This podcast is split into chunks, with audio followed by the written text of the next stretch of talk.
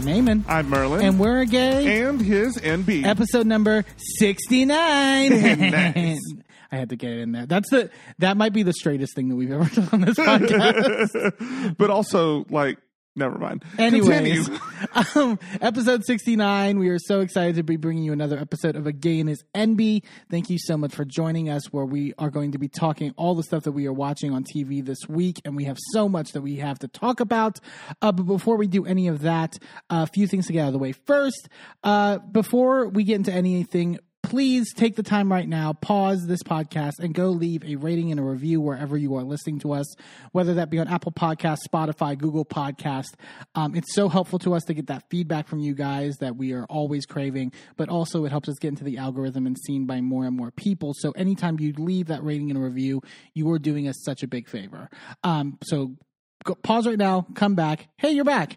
Um, also, now that you're back, go follow us across our social media platforms on Twitter, Facebook, Instagram, TikTok, and Threads, all at Gay and His Enby, uh, where we're posting new content every day, including clips from the podcast as well as our initial thoughts on things that we're watching, our live tweets, um, just funny stuff and stuff that we're hearing about in the news and, and in pop culture. So be sure to always look out for our social media platforms to see all of that great stuff.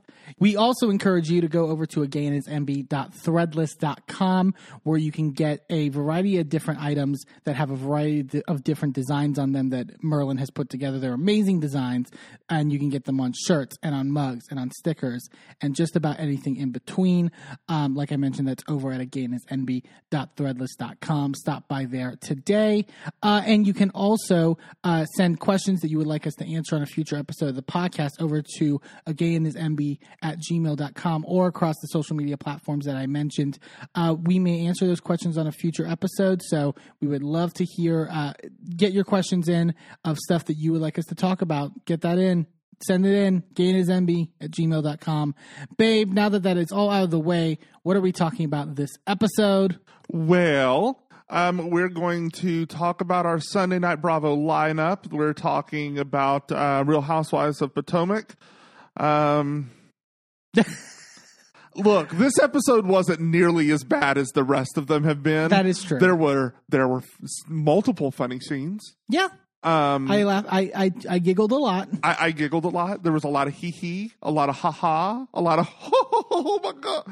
Um, but um, uh, and, and a lot of talk about swallowing. a Um, lot of talk about swallowing. A lot of sex talk across too much? shows this week. I will say. Wa- Was it too much? It was verging on. I will say. Yeah. Um, I was with Karen on that. I was like, "Can we stop talking?" To, what did she call it? Oh, what was it? Oh, I, I don't remember, but it was something. It was wild. It was absolutely wild. Um, so we will be talking about Potomac. We will also be talking about our ladies on Married to Medicine. Uh, they've got this cash trip to Napa, Napa Valley over in uh, California. Um, lovely wine country over there. A lot of going on in the married to medicine world, and and sort of outside this episode as well. So this Yes. is, is a Um, big one. Uh huh. And we'll be talking about that. Uh, but before we get to any of that stuff, we're going to get caught up on Hoville. Yeah, House of Villains, new episode. Uh, another really really fun episode. I got like. I, and, and we won't spoil. I mean, not to spoil the ending of this episode, but I I I feel like a lot of lightness has left this house, unfortunately, and and, and I feel like the, at least the person who went home went out with a bang in many ways, and Yep. it was maintained throughout. So, and and like we uh, like we mentioned last week, I would say one of our un, our uh, new favorite reality stars, at, at least mine in that case, in in the, in terms of what they brought. In terms show. of what they brought to this show, I have heard uh, rumors and nastiness oh god, about uh, that person's performance elsewhere really? in real life and uh, on other shows and makes them, let's just drop the name, Bobby Lytes. okay, maybe perhaps is not the best person, but it's House of Villains. here's the thing. so I'm not really surprised. I also love. Here's the thing. I love me an unpro, uh, a problematic fave. I love Honestly. You know, I love that. That was always my thing with um my love for Wendy Williams. I acknowledged all the problematic aspects of everything that she did. But I think you're warranted at least one. And now that she is off television, I'm willing to give it to Bobby. Right, because you know Tiffany's not on often enough to be considered a current, and she's gotten rid of a lot of her problematicness. Yeah, for she's most part. grown a lot over the years. Um, and then Wendy, um, and is unfortunately not on our television screens anymore. Oh, and did you see that that thing where she was like getting out of the car and like stumbled, or Oh, which time? like recently where she like tried to get into her apartment building and it was the wrong door. and, Oh, like, no. And the door was locked and they wouldn't open it for her and she's like mad and it was yeah. No. Oh, I guess we're never getting that podcast. Yeah, probably not. No. It it would have been a mess anyway, and not a good one. No, probably not. Um, but yeah, now now now we have Bobby Lytes, Yeah, the problematic queen. Perfect. Um, we come back in from the stronghold, and Bobby, because so Bobby's already put himself up for nomination, even though he was the supervillain of the week. It was that big twist, and he just comes in and me, still just like ranting about, "I'm sending your asses home," and just he's going off at one point about like some some metaphor about like flies, flies on a pancake on the dance floor. it was like like you know, you need their votes, right? I, well, I think he got better towards. He was definitely keeping it towards shaking bananas, like I would say for for this part at least. Sure, but nobody wants to listen to that. I I do. I mean, I would want to live not- with it. Not in the same house. I'm fine with listening to it when there's a television screen between me. yes, that's true. But like, if I'm in the house, I'm like, mm we not doing that today. Could I? Could I nominate myself to get yeeted through the wall? Like it's me or him? Because I'm not. This is not happening anymore. And then one point he tells like bananas, "I'm on you like white on rice on a paper plate in a snowstorm." He like he he's got a good like wit about him. He's got that Tiffany Pollard quality where he can come up with shit on the fly and it sticks in a way that's like most of the time. I will say that he can't get away with shit not making sense like Tiffany can. Um, Tiffany can get away with shit not making sense, and I don't really. It I, it doesn't phase me. It doesn't phase me at all. I think I think it I, yes and no. I think with at least like especially with bananas, I I appreciated the bananas even through all this episode. Like still found the humor in Bobby. He kind of laughed yeah. with him as Yeah. opposed to like being like this like I appreciate that it wasn't this like intensely angry feud that we saw that it was just kind Yeah. of I mean cuz you can't be angry at him because he's just like insane. Yeah. Um, you can't fight a crazy person. That's the rule. Um, but Shake talks about how basically it's basically it's by all intents and purposes a dumb idea to put yourself on the hit list, but that it's more of a power move by Bobby. He says either he's a genius or the craziest bastard I ever met. Which there were, I will say, there were times where again, I think I said it last week too. I saw moments of strategy in Bobby's craziness. Like I saw moments where like I could see what he was attempting to do. There's a moment where like especially when like Bananas is trying to get Tanisha to flip and like he's like telling Tanisha basically like look at what Bananas is doing. Like I felt as though there was some intelligence as to what Bobby was trying to execute. Sure, but I just mm, I I just don't see the point. Like when you're not on the block, I see a lot of value to the loud over the top distract like cause chaos sort of stuff. Mm. But if you're on the block, I mean, unless your alliance is tight enough. ma'am, sit on your hands. Yeah. And I will say, like, in retrospect, obviously, I think he should have put fair play up instead of himself. Yeah. Just to ensure, like, and also, not to mention the fact that he also, by putting himself out, he throws off the vote count because now it has to be a three vote. Now you have to have a majority of the votes. You can't tie. Right. So, like, that makes it, you know, Why would you have to pick multiple people from the same side of the house? yeah.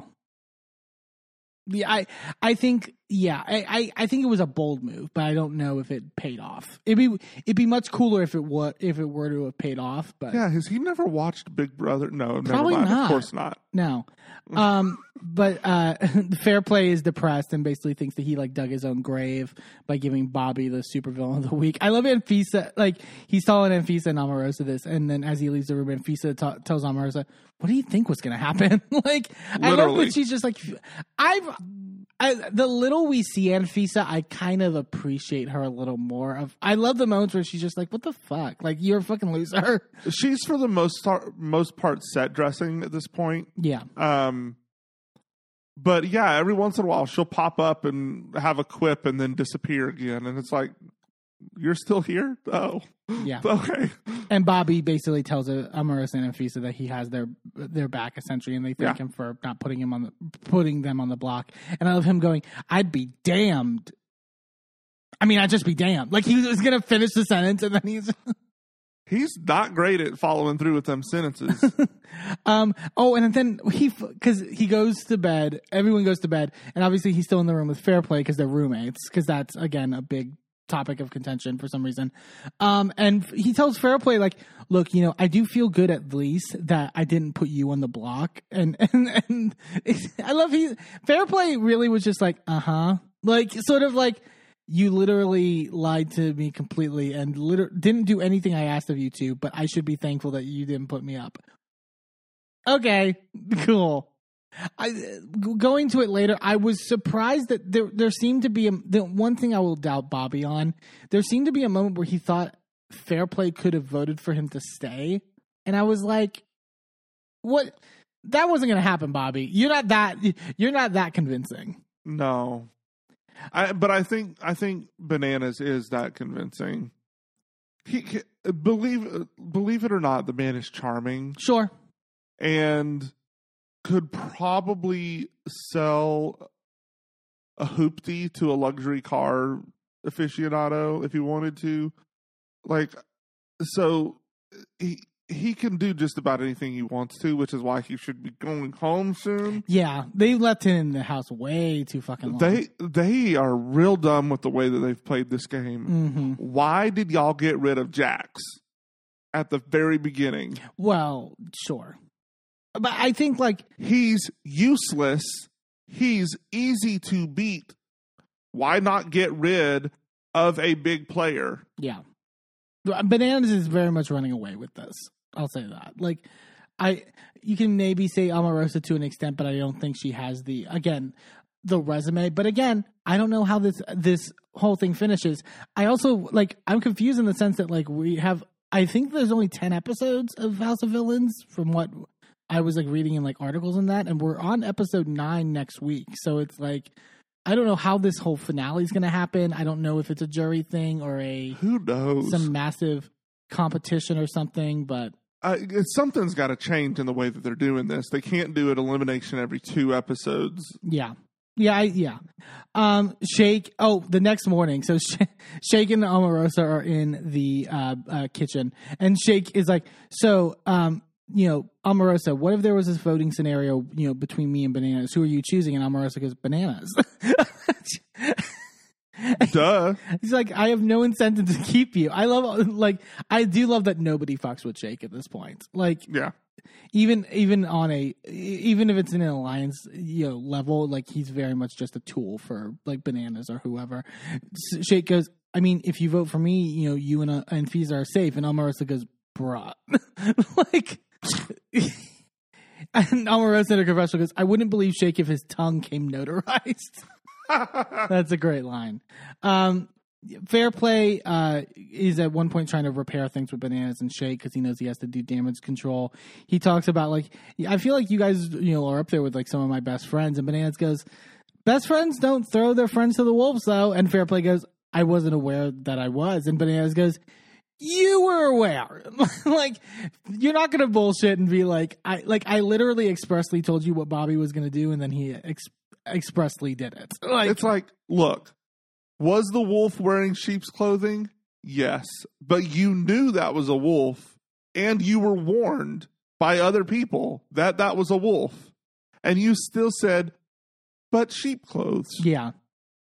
Why not? And you went with that, dumbass. I love, and also Bananas is like, you cannot believe a word coming out of his mouth. And then we get this compilation of Bobby just lying throughout his time in the house, talking about he's a virgin, etc. And then he, uh, there's a scene from the compilation where he's in the hot tub and he's telling this weird story about how after he leaves here, he's going to Turkey because he's getting a uterus implanted because he's going to be the first like pregnant like I'm assuming cis man because he said pregnant man, but we've had pregnant men before, in you Yeah.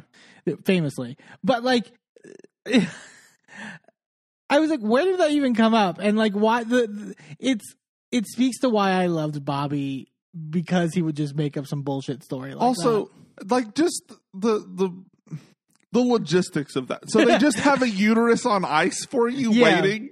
and it's like they, it's not like a heart. They can like uh you know There's or a whole kidney. system. It would be like saying, you know, I don't have veins or arteries or a heart or any of that stuff.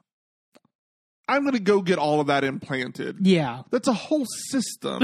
it's not just the the one you got to get uterus, you got to get like uh, the ovaries and the fallopian tubes, vagine. the vagine and the vagine and the all the accoutrement. like you can't just stick a sack in there and go, "We're done." yeah. It's not how that works, sir. Um, Bananas basically talks about how Flair, hi- like with him, he can be like you mentioned, be very charming. But with Fair Play, the way that he manipulates people is to make them feel sorry for him, which I, I never realized is really the case. Like even when you watch his original season of Survivor, not simply with the like mom thing, but he never was like. eh, That's the thing with Fair Play. I don't think Fair Play was the best like strategist Clearly, he just was you know willing to do a lot and sort of like be like play with people's emotions in that regard oh Like, my god, he's Schwartz. you know They even both have shitty dye jobs. yeah especially now um yeah you yeah you're not wrong like the I, yeah yeah He's just better at it. yeah. Uh, Schwartz should get some tips, definitely. Um, so they get a message from Eva, who then summons them for their redemption challenge. They all get in the car to go off site for it. There was that w- moment they have the windows down, like rolling one of the cars, and Shake like sneezes out of the window and gets on Omarosa in the back seat, and she's like, "What the fuck?" Like, he's the worst. I'm sorry. He really is terrible. Um, so they then arrive at this comedy club um, for their uh, redemption challenge, and they weren't even trying with this. It's, it's- They really weren't. We're really just taking like Cards Against Humanity games now and just making them challenges, essentially, right? I mean, it does say that it's a party game for awful people. this is some Jackbox game bullshit. Like it really is. Like so basically they are the the, the three up for a nomination, uh, bananas, uh, Bobby and Shake. They will they'll show a random photo from like a time or whatever in the house and they have to basically secretly write like a funny caption to the photo. it's not even Cards Against Humanity at that point. It's that uh, "What Do You Meme" game, yeah, yeah, yeah. And which so I think is made by the same people. Probably. But basically, then the non nominated people then get to vote for which caption is the funniest. That person gets a point, um, and the person with the most points wins. It's a fun enough game, but it was like, y- y- yeah. but also like in comparison last week we had stick your hand in in your deepest fear right. Snakes and spiders and all that bullshit. this week we have comedy club i just i wish there was some equity Right. this is this is why i'm like i feel like last week was like stacked to keep shake yeah, you did say that. That it, it seems pretty damn clear But also, it's like it's very low budget. Like I think like they couldn't eh, like with the snake one, they even made their own like fucking like you know darkless room outside with like the like Yeah. there took some there was some setup and construction to put they had to make the little things to put the chips in that you Yeah. that you get like here it's just like hey can we like find a comedy club that will rent out for like some tv cameras cool Oh, give us like yeah. six hours like we'll do a challenge Yeah, I, I've seen. I I feel like I've seen TikToks TikTok stand up comedians in that comedy club. Yeah. Um, they they're going through it. Bobby complains at one point because he was uh, there was one where I forgot it's like he was in like a spacesuit or whatever, and the caption said something about organisms, but he meant to write orgasms, and he starts yelling at the producer like, "You said you were autocorrect." And the producer yells back at him like, "We're not going to autocorrect it to another word." yeah, it's a, it's a it's an appropriate word, and he's like, "Okay, fine then." but it gets down to it. It's a it's a two two two split, and it's the last question. Bananas ends up winning. Um, and so the, obviously it's not what Bobby wanted. Bobby then just goes on this amazing fucking rant afterwards, yelling at pretty much everybody. He goes, I'm still the supervillain, and don't you forget, you fucking idiots. And he gets up on the stage and grabs the mic, and he, then he goes, post production, sound effect, make it seem like I'm on the mic. it was so perfect. Again, you need their votes to stay. But again, it's like, but here's the, th- but okay, but here's the thing. You could say the same thing about Tanisha when she brought the fucking choir to wake everybody up and and bang pots and pans in their ears. I thought that was dumb too. I we were like, why does that like endear? But why? My point being is like, I feel like Bobby's maybe going to the same playbook of like they. I get endeared by being the biggest villain, so let me do that. but the thing is, is that Tanisha is called back to her being iconic on what was it, Bad Girls Club, Yeah.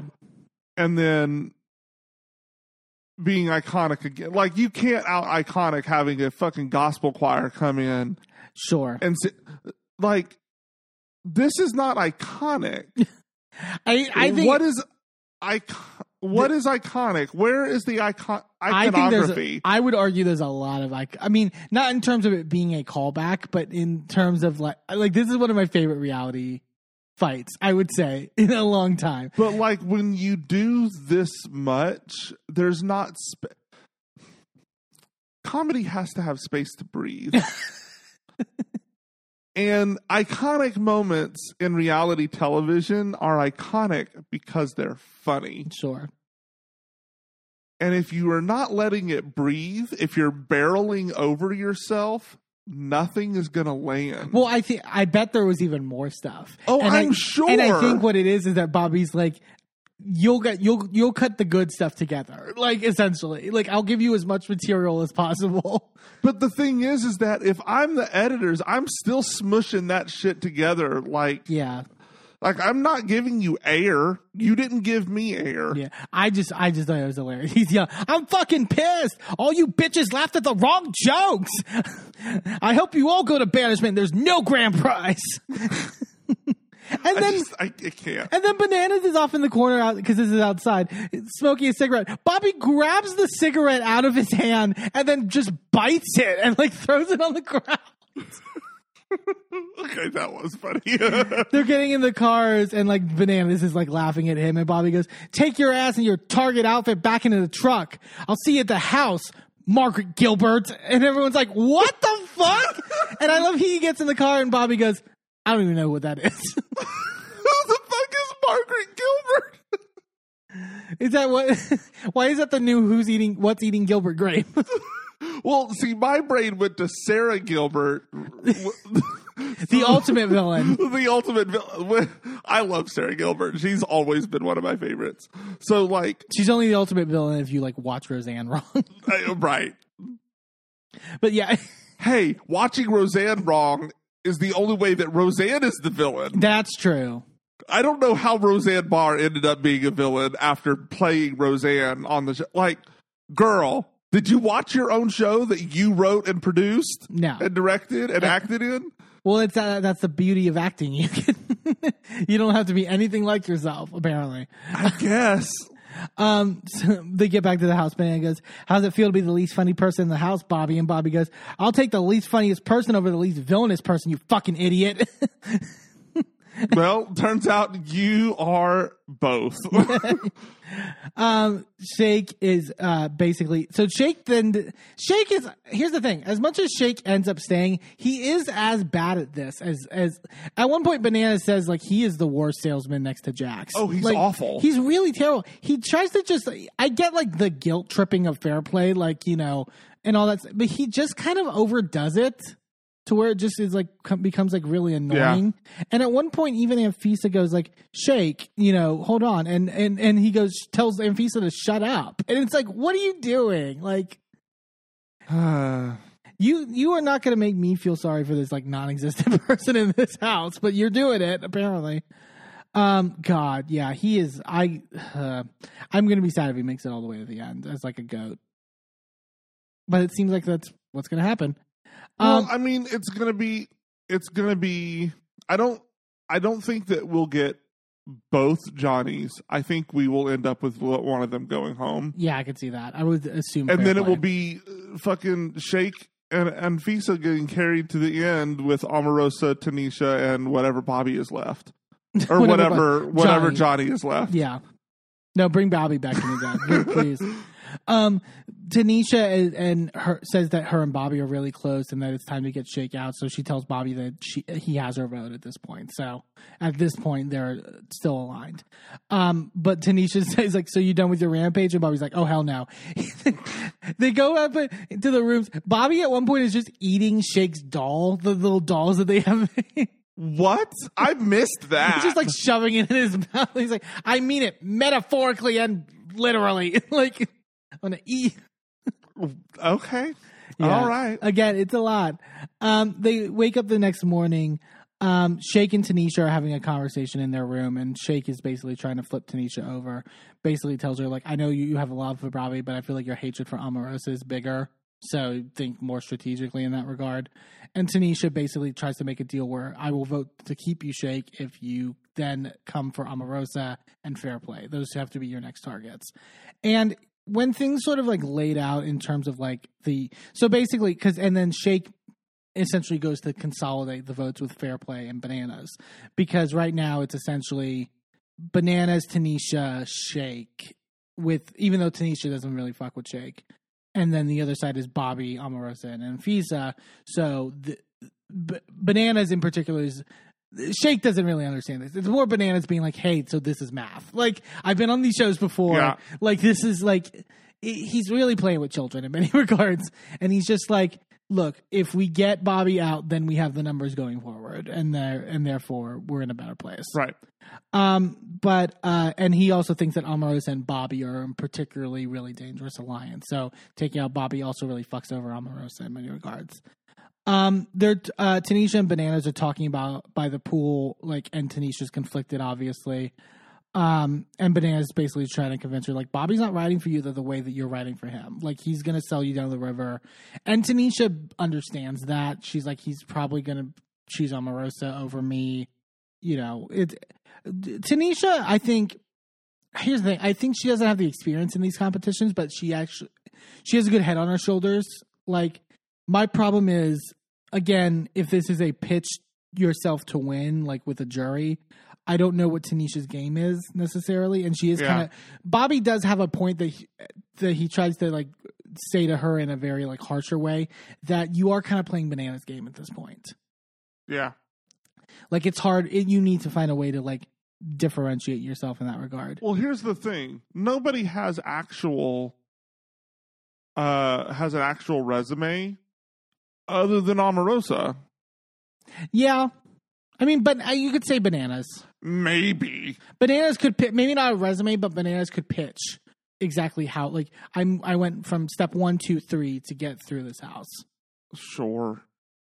And and but again, I don't like we said we don't know how this ends. Like so, it, Yeah. it all depends. It, it it could be, you know, bungee jumping and the person that like makes the least amount of noise wins. Yeah. Who knows?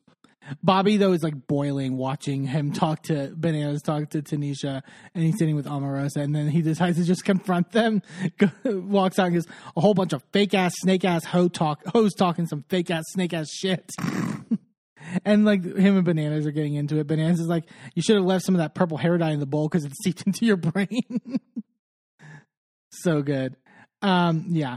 Um, but basically, Bananas then tries to get squash the stuff with Tanisha and Fair Play, essentially, because Tanisha doesn't trust him ever since he gave Bobby the supervillain, and Fair Play's like, I'm gonna prove it with my vote tonight. Like, like my me voting for Bobby will show you my loyalty, and therefore you can trust me at the end of the day. Um, I don't think Fair Play realizes his game is more fucked down the line because I think, but even with this, Bananas is done with him. Well, but even without this, Fair Play does not have anything. What has Fair Play done? Nothing really. He's kind of like he's been almost as non-existent in the game as like maybe an Anfisa. Uh, He just has more screen time. Yeah. But does he though? Like he really doesn't. I mean, maybe towards his tail end he has, but like in the beginning, like I would say he was just as non-existent. Yeah. Now that I think about it, Yeah. um, I think it, it, there were a lot more bigger personalities in the house. Right. Fairplay's not the biggest personality in many regards. Yeah. Um, they all enter the stronghold for the elimination ceremony. I love fucking. So Bobby at least starts. He's they start the ceremony with Bobby sitting in the chair because he's still the supervillain, right? But before that, he because he has this giant leather cape on, and he just starts twirling around in front of the chair like she's Wonder Woman, like doing. so great. And then he sat sits down and goes, "I got dizzy." um, Joel introdu- like introduces the ceremony. He has Bobby take his spot, take uh, his spot for the elimination. Bananas is laughing, and Bobby just goes, "Your laughter reminds me of vomit." it's like not that clever. No. and then Joel, oh my god, because Shake is wearing some like black turtleneck with like like monochrome black sort of jacket shit. And Joel McHale goes, "Okay, Luther Vandross, let's walk up," and everyone dies cracking up laughing. And then it then it also then took a turn because Bobby getting a line and goes, "He's walking like Luther Vandross, old, cripply, and stupid." And you get when he said cripply. The look on Joel's face was like, "We can't air that." like, but they did. but they did. Oh my god, it was. Huh. Oh, but also you were like, how are they making the Luther Vandross joke when Tiffany went home? How- Right. Like I expected the ghost of Tiffany Pollard to just come up and go, Beyonce, Beyonce, you look like Luther Vandross. so good. they do, they do their pleas. Uh, and Shake is basically talking about how Bobby, you know, is unpredictable. You know, even with his, you know, his amazing outfits and his great cooking, you have to look at the fact that he's unpredictable. And Joel just goes, "Thank you, Steve Jobs." yeah, it- yeah. And then Bobby gives his speech, basically saying he has the girls back, and so you know, he, and that he, he's had that been that way from day one. So you know, um, keep that in mind. Bobby, they all sit down in their chairs to get strapped in. Bobby goes, "God, it feels like I'm driving a Honda Accord in this thing." And then as they're going to vote, Bobby is just ranting. And at one point, like, because Bobby's like, I mean, if you send me home, I'm going to haunt you all in your sleep. And Joel Arias goes, Bobby, we're not even on camera. Like, it's not, like, there's producers We're walking in front of him. of. There's like cameramen sort of in the shot. And like, it's great. It's so fucking good. Um, and then so we know Omarosa, we see Omarosa and Anfisa's vote, and we see Bananas and Fairplay's vote. So it's coming down to Tanisha to sort of she's the, the Right. swing, but then Tanisha ends up voting for Bobby. I understand why, like with the way she like if she broke if she flipped on Bananas and Shake, she wasn't gonna have any. Like She'd wasn't gonna take her. Yeah, Yeah. Omarosa wasn't gonna take her. An island. island? She'd be on an island on her own. Jeez. Bo- Joel goes, Bobby, you will be going home, and Bobby goes, I will be going shopping. and but we found you the whole build up too. You were also like, so wait, who pushes the button then if, if Bobby's not? But Joel gets his moment to sort of walk up and sit in the chair. like the biggest supervillain of them all. Any last words? And Bobby just goes, "You guys fashion suck," and then goes as he gets. He like fully laughs as he gets like moved, sent over to the the back of the sound stage or uh, whatever. Joel, Joel McHale at one point in there goes, This is really exciting because I have it in my contract that if I get to push this button, I get an extra $500. so good. You could t- you could definitely tell Joel was having the most fun with this Oh, yeah. elimination. He's gonna miss Bobby like crazy. I feel. Um, yeah. So that was uh, House of Villains for this week. We're down to a final six. Yeah, si- Yes. six or yeah, six. Because there were five votes plus whoever left, is stayed. Correct. Um, so yeah, so House of Villains, really good stuff as always. Uh, excited to see how things progress as we go forward. Um, we're gonna take a quick commercial break, and then when we come back, we're talking the newest episode of Real Housewives of Potomac. Don't go anywhere.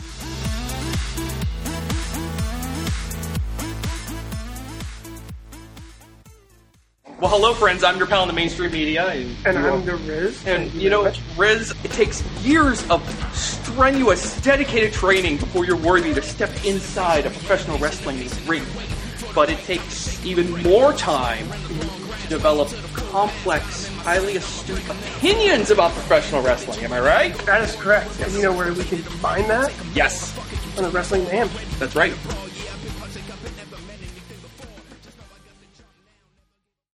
Do you want something new to put on your reading list? Are you feeling your holiday spirit grow while also being astutely politically in tune? Then you'll want to pick up The Santa Strike, a new book by Shanna Hamaker. While home in Midland, Texas, on a weekend visit with the eccentric uncle who raised him, Marion Waclowski, otherwise known as Mary, discovers a long forgotten letter Uncle Joe wrote to Santa Claus. Mary keeps it to share with his girlfriend Lindsay and his best friend Tommy. At first, they consider the letter to be nothing more than a silly lark. What kind of grown man would write a letter to Santa? But soon, Mary and Lindsay find themselves caught in a much larger mystery concerning many, many more letters to Santa, all surrounding the crisis of gun violence in America. You can order The Santa Strike now on Amazon, available both on Kindle and in paperback. Sidekick Media Services. We are your sidekick in business for social media, video production, and more. Find out more at sidekickmediaservices.com.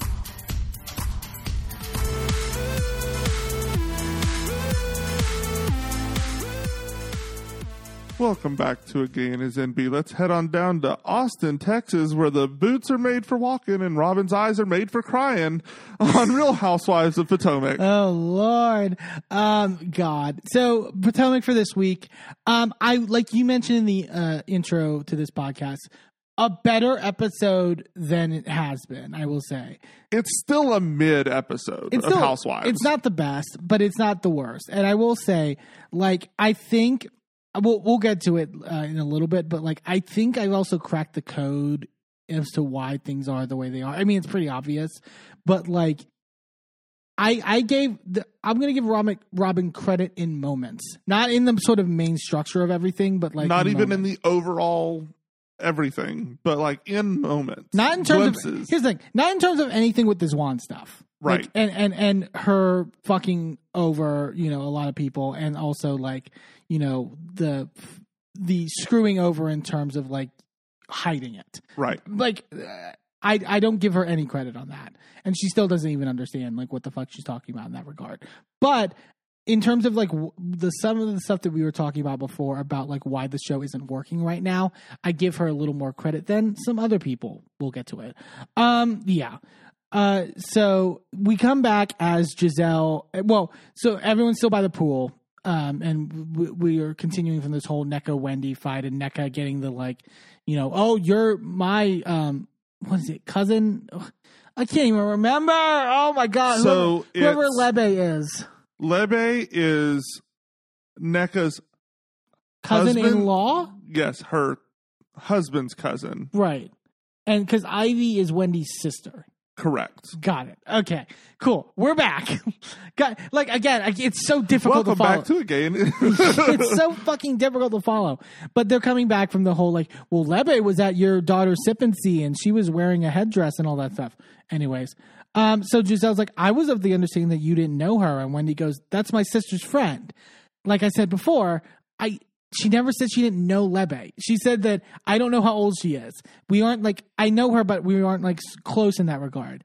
Ashley in her confessional tries to say like, I mean, getting a gele, which is the headdress, is a really intimate thing. You don't give that to any Jane on the street. But Wendy kind of counters that in her confessional. She goes, "She was at my daughter's sip and see she got a head tie." But if we're being honest, so did Gizelle. So how about that? and if I remember correctly, what? Wait, that was last year. Yeah. That was the year that Gizelle and everybody went after Wendy for having body work done. Oh no, that well no, I was that last. No, that was the year before. So it was right after it was Wendy's all of that first happened. season. Yeah. I think I think it was Wendy's first season. This was this was the Monique season, if I remember correctly.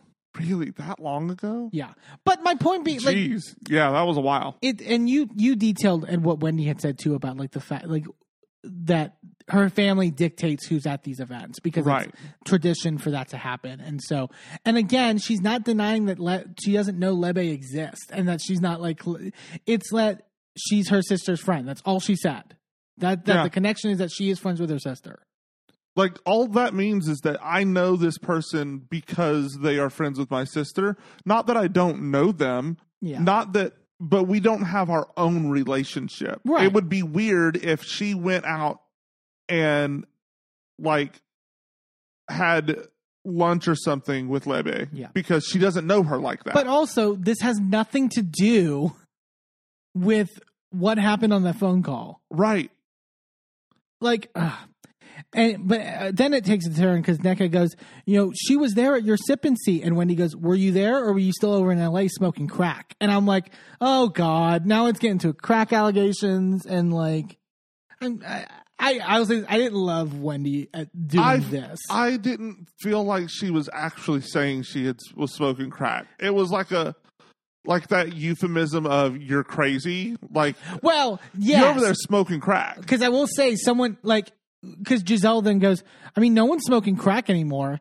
Gizelle gets real defensive about this, but people pointed out like la- last week when they were in the boot shop preparing for the trip, like Mia says something about like you know. uh like Mia said something about like Karen's on like her gin and juice or whatever, and Gizelle makes a joke on of like no, like Karen's on like crack and juice. Like she like explicitly said that, so it's like okay, like Gizelle, at the end of the day, Gizelle, shut the fuck up.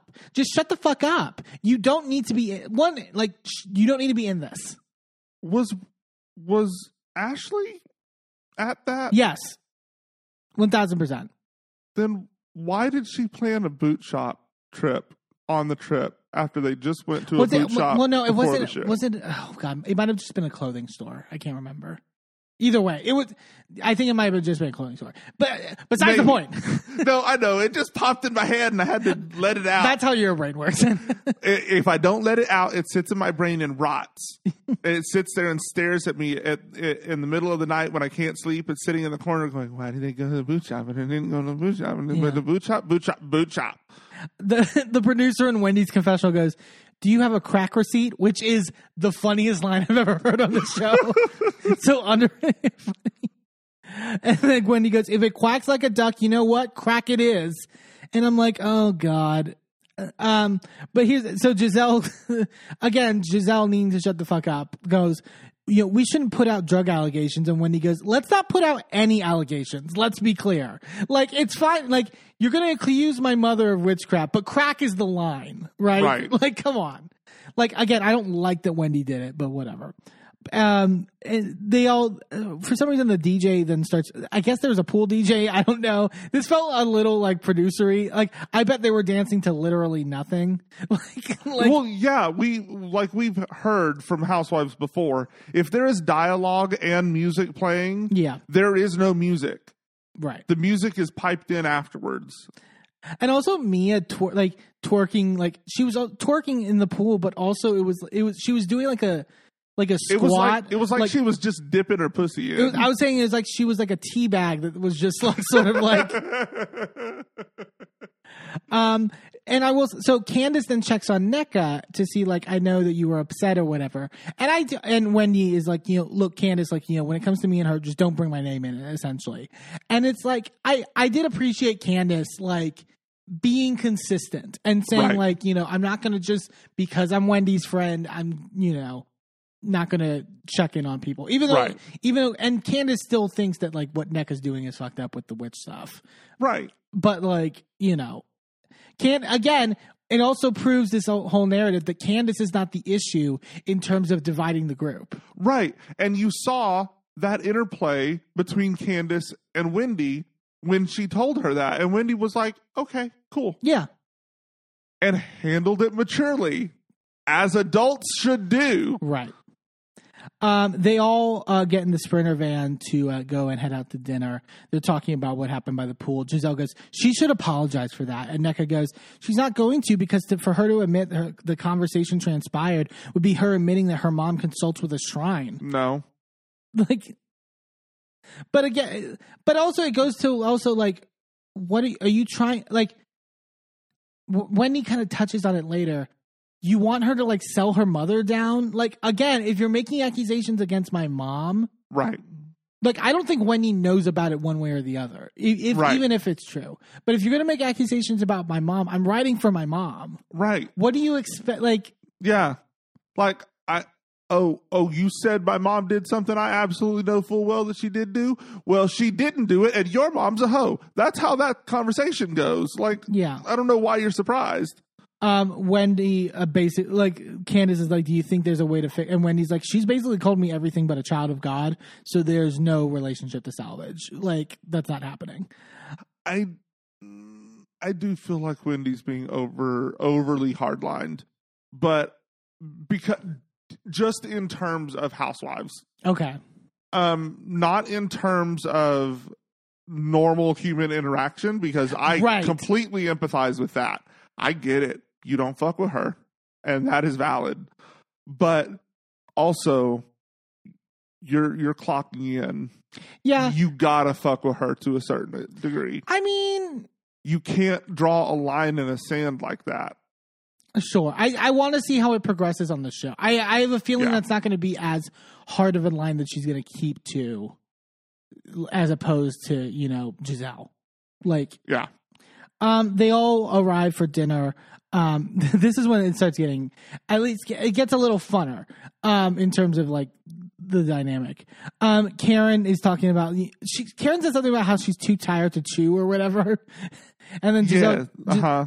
Gizelle goes, "That's what she does with Ray. She just swallows." And then it gets into the t- topic of swallowing because Wendy then asks the whole table, "Who here swallows?" Robyn raises her hand just immediately. She also is saying it as the waiter is like still there taking the orders.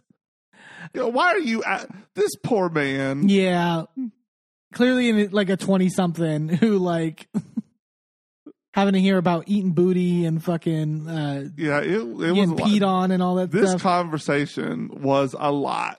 I love Candiace in the confessional going, Look, we tend to bond over nasty sexual conversations, swallowing cheating ass men's penis juices. I love it. Was it sno- snart? That's what she called it. That's what Karen called it. oh, she called it snart? S N A R T. She said she said snart. Can we can we stop talking about swallowing snart and it Snart.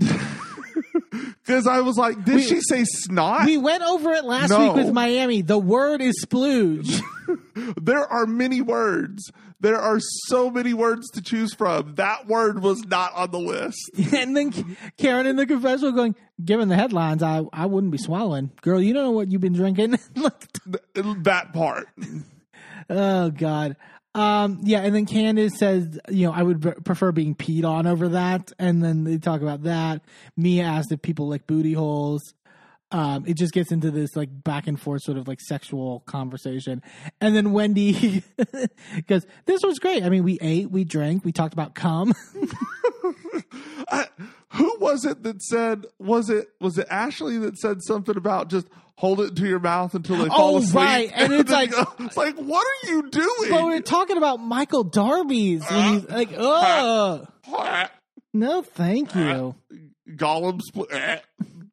Uh, um, so, uh, uh, Nneka, uh, you know, talks about, you know, I'm, you know, glad that I've came into this group at a perfect time. Talks a little bit about like her baby journey with the group and wanting to have children, stuff like that. Wendy is kind of like ignoring her, not in, not in a like intense way, but like, you know, just not focusing on her.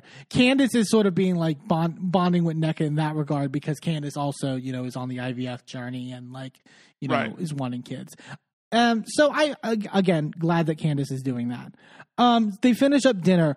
Robyn and and this is a key. Robyn then says uh, to everyone, "Let's head back. You know, everyone can come up to my room. Everyone is invited."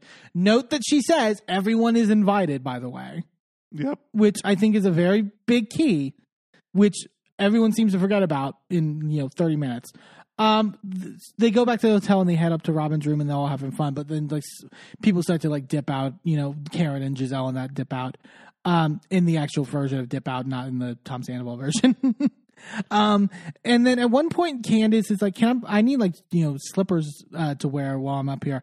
And she borrows like Robyn's like bright green slippers, and Robyn pulls a face like, But what's frustrating is that Candiace asked, "Yeah, yeah, yeah." And then Robyn asked like, or is sitting there acting like she didn't just say it was okay. Right. And Because because Candiace literally goes, I need some slippers. Whose are these? Yeah. And Robyn goes, Oh, they're mine. And she goes, Oh, can I use them? Yeah, that's fine. And then she puts them on. And then then she's sitting there staring at her feet. right. Well, and, and I'm so confused too because Robyn is talking about in the sense of like, I don't know why Candiace is acting like, you know, she hasn't just been, you know, railing against me on social media and, you know, talking all this shit about me, whatever. But then when Candiace then goes to leave, she before she leaves, she tells Robyn, like, I think tomorrow we should have a talk. Like Yeah. it's time to have the talk between us. And Robyn goes, Okay. So Candiace is acknowledging it. right. Can it, I think I've seen a lot of dialogue from like sort of like Robyn defenders online being like Candiace is delusional to think that you can't like talk all this shit on social media about a person, say that they should be fired, et cetera, et cetera, and then think that you're going to have a normal relationship with this person. I don't think Candiace is delusional in that regard. I think she always knew I have to broach this conversation with Robyn, but it ha- but I was hurt. I, I like Robyn. We'll get to it later, but Robyn can't acknowledge that. She can't acknowledge because there is sort of an admitting in the acknowledgement that, like, yeah, I didn't really have your back Yeah. in terms of the Chris stuff. Well, and they're they're also like I feel like Candiace waited because she didn't want things to pop off as hot as right? they could. They had just So- been drinking. They right. like like Candiace was like, "Look, let's have some good times for a second. Let's Yeah. remind each other that we can be friends." And then we'll broach the subject. Right. Because here's the thing: like, if I want to give Robyn any bit of the benefit of the doubt, I'll say this: I don't necessarily know if she actively said, "Hide this wand, bring, Gizelle, bring up the Candiace, uh, Chris, Chris being in your dressing room thing," because I don't want them talking about Juan. Is it possible? Yes. I don't know if Robyn actively said that to Gizelle Right. in many ways. I could see Gizelle on her own doing that, yeah. like for for whatever to protect Robyn in that regard. But that doesn't mean it's still not hurtful, and it also ignore. I think a lot of people also ignore the fact that Robyn flipped on Candiace at the reunion Right. and and like she, Robyn can say I can I def- Robyn keeps saying I defended her as much as I could when it came but this was my best friend Gizelle so at a certain point I can't defend I can't say like Gizelle is evil Gizelle is whatever but that's not even what Candiace was asking you to do and that's not even what you did that would be you're basically acting as though you said at the time when you were filming, I don't think Chris did anything. You know, I do think Gizelle's overreacting, whatever. And then you went to the reunion and you were neutral. That's not what happened. Right. What happened was then you went to the reunion and you were like, can't we all just agree that it's not, you know, good optics for a man to be in a hotel room with another woman? You mean like Juan was in a hotel room with old girl from Canada? Right. Exactly. hmm and that contradict and it contradicts what you even said at the time of the season, which was that you know he didn't do anything to her, he didn't say anything inappropriate. Like you were saying that in your confessional, being like Gizelle, you're overreacting to this, and here you're being like, but optics. That's Yeah. a that is a flip flop. And also, you were also saying at that reunion, in complaining about Candiace, eh, defending Gizelle bringing it up on camera by saying everything that should be brought, everything in our lives should be talked about on camera. And then you didn't talk about something in your life. Right. You were actively hiding it. Right. So my point is Candiace has whether, you know, Robyn was actively doing this for the purposes of covering, I don't know. And I and I kind of lean to she that probably wasn't the case, but that doesn't mean you weren't still duplicitous to Candiace, and you and you can't understand why Candiace was hurt. And whether or not it was her ide- idea or not, she definitely did participate in it. Right, Acti- actively or not, Right, choosing to or not, right, you participated. right. Um, they wake up the next morning. Uh, Nneka is FaceTiming Ike to tell him about what happened. She goes, It's so weird. This Wendy thing just keeps like going on. It keeps going on because you keep bringing it up. what are you talking about? Also, you accused her mother, who is not there to defend herself. right. You accused her mother of doing dark magic on you. Right. What do you expect? Again, going back to it, what do you expect her reaction to be? Right. You expect her to go, yeah, that's mom. Yeah, or, or, shucks. or I'm so sorry, or like like to see the nuance of it. Like that's not what like what do you expect her to do? It's her mother. Yeah.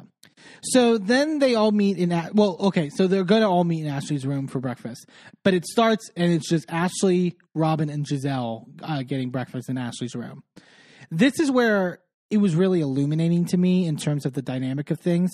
Gizelle goes, Robyn, I straight up did not want to leave you there last night. You know, I was not being a good bestie. I left you in the room with people who have been trashing you. And Ashley goes, I mean, I did find it odd that Candiace came to your room. And Gizelle goes, I don't know how you are in that room. That's so funny to me.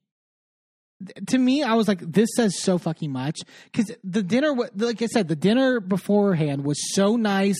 Everyone, for the most part, was interacting. I don't think Gizelle interacted with Candiace or Wendy. I think she was keeping to that. But like Robyn and Wendy were interacting. You know, Robyn and Candiace were interacting in their room and stuff like Yeah. that. They were ma- like Robyn, Candiace, and Wendy were making jokes of like what, like our calling card is going to be like gurgling cum or whatever. Like they were making jokes and like having a good time. But Gizelle can't have that. Right. And it's so interesting that Gizelle is the one putting it in Robyn's head and sort of maybe not putting it in her head, but reinforcing the idea to Robyn. Right. You should not be in the same room with people who you don't like. Right.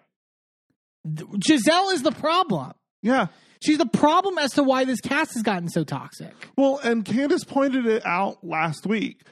If it's that uh, Gizelle sa thinks that if she just keeps cutting her out and keep ignoring her, Right. then she will just cease to exist, and that's not going to happen. And you can't use the excuse of you're protecting your children, you're protecting your mental health. Because that's what she's using the excuse to with, like, why she's not even looking in Candiace's direction and not broaching thing, broaching issues, even your own issues with her, which is what you would do on a show like this. She's saying, I have to protect my mental health. But what about Robyn? Like, so Robyn has to, like, you're putting that on Robyn as well? That, like, Robyn clearly can be in a room with these people. Right. So it it's not about this like extra spe- like extra terrible thing that Candiace did to you that it goes particularly over the line so therefore you have to cut off communication. No, this is how you operate. Clearly. Yeah. This is a pattern. Well, and the thing is, is that you have to do what you need to do to protect your mental health. So if that's the case, then leave the show. Right. Then you then you shouldn't You sh- you don't get to force someone else out. Yeah. You need to make decisions for yourself and decide that if this is if this cast is no longer a group of people that I can spend time with, whether that is due to one person, two people, the entire group, what have you, Right. then it is on you to either get to a place where you can or remove yourself from the situation. Go with your boy toy over on Winter House. right. and go you know do your stuff over there and leave us to actually fucking actually do our jobs right. um everyone everyone else gets into ashley's room and ashley tells them okay so the first thing that we're going to do today is we're doing this activity where we're basically going to paint our vaginas not paint Not- on an easel Right. a depiction of our vaginas that would have been much better um uh to reconnect with our femininity and like everyone's like Hell, I would have been behind slathering paint on it and then like smacking it on the canvas. That's not get- gonna air. Like a, like a pussy print. Like just a Everyone's is different, just like no, no, no. Just recreating that uh, weird body paint thing with Oh, Whitney and Justin. Yeah, yeah. Um, Ashley, because no one wants to do it, but Ashley's like, "You've seen each other's coochies before. Why you're all bashful now?" Like, and then Candiace at her confessional goes, "If we're gonna be honest about these paintings, it should be some busted coochies because they've been out here in these streets doing concubine foolishness, and you should be painting roast beef." And I'm like, "Oh God, Candiace." You're away with words, but damn it, like, like, please, no roast beef. Ah! but but we can't talk about Snart. yeah, someone just paint the Arby's logo. too far, too far. Um, but then Karen, God bless Karen. Like I said, Karen has been saving the season in many regards. She's like, okay, I'm defrosting the pie. like, essentially. She's like, I'm to get into this stuff. Like, finally. Like, I'm sure, if anything, a producer was probably at this point, I felt was like, yeah, we ha- are we not like we're never gonna like confront Robyn on this. Like, someone do it, and Karen's like, I'll do it. Someone lock the door so she can't run away. Yeah. and let's do this shit. Karen goes, So, Robyn, yesterday, uh, Ashley wanted to make sure you had the second penthouse because she wanted to make sure that you were okay. And honestly, there's a whole group that doesn't really know what you're going through. I feel like, Robyn, you selectively speak to one pocket of the friendship circle. And in doing so, you certainly divide the group. And I was like, oh, good, her, Karen. Like, the, like phrasing it, like starting it in that way. Karen was really good in this fight of like, sort of like sticking to like the talking points. Um, and Robyn goes, So, what I've experienced personally does not divide the group. I speak to the people who actually reach out to me and say, I'm sorry you're going through this. Are you okay? And then Candiace is like, Wait a second. And can and she goes, So when I reached out to you and you ignored me, and we see that two days after it came out that Juan lost his job at Coppin State, um, Candiace sent her a text message that was essentially like, no matter what, you know, our issues and what you know, has been transpired, I wishing you guys the best. I feel awful that this happened to you guys, et cetera, et cetera. Like a, Right. a really, you know, cordial text.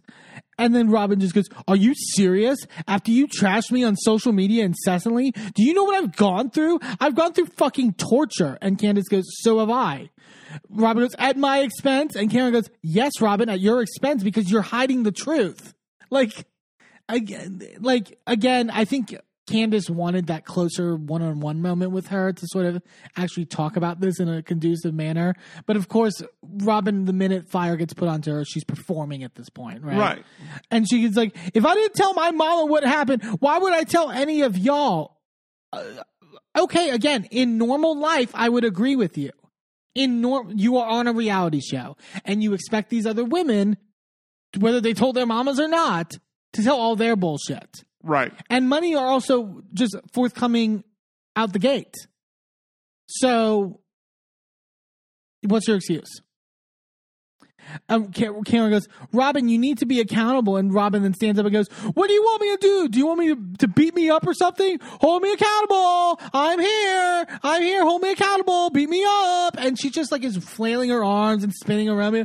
Do it. And I'm like, and I tweeted about it. All y'all people who thought that Wendy was being too overly performative to like deflect, because that's literally what Robyn said that Wendy was deflecting at pickleball. Mm-hmm. This is literally the same thing. It's worse. Yeah. It it's it sounds the same as Sandoval. yeah, yeah, yeah, yeah. It's that same I can't be wrong because you did something that's like a 1 out of 10 even though I did a 7 or 8 out of 10. I can't be wrong because you were also wrong. Yeah. It's and it's just like you're the victim, and it's eh, like I mentioned before, it's whiny. It, I get, I get, exhausting. I, I don't, ex- I, I want to clarify. I don't expect there, I d- that there, w- there wouldn't be a fight, right? And then Robyn just has to take it, right? You know what I mean? Of course not. But the way in which Robyn responds is like I I could never be her friend because it's so like just insufferable. It's just like really like you're not getting to the meat of an argument. You're not counterpointing. You're just like doing again Yeah. going to theatrics.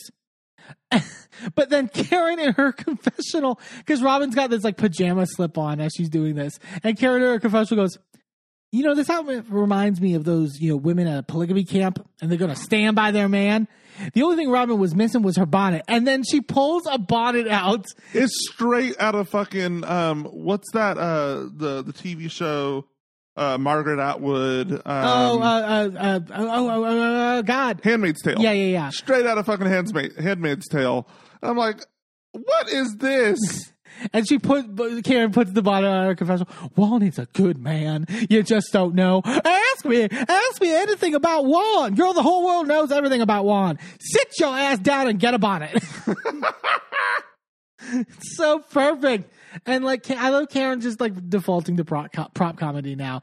Did you see? I showed you the meme of someone made this amazing meme and it's on socials of the Pixar uh, intro, but it's yeah. Robyn as "Oh my God!" and then the lamp squashes her, and the lampshade is Karen in the bonnet. it's so good. Uh, uh, Robyn goes, This is a very personal experience. And Karen goes, Which you dug us into. And Robyn goes, No, I did not. And Karen goes, The minute you put a price five ninety nine on it and sold it to the world, you drug us into it.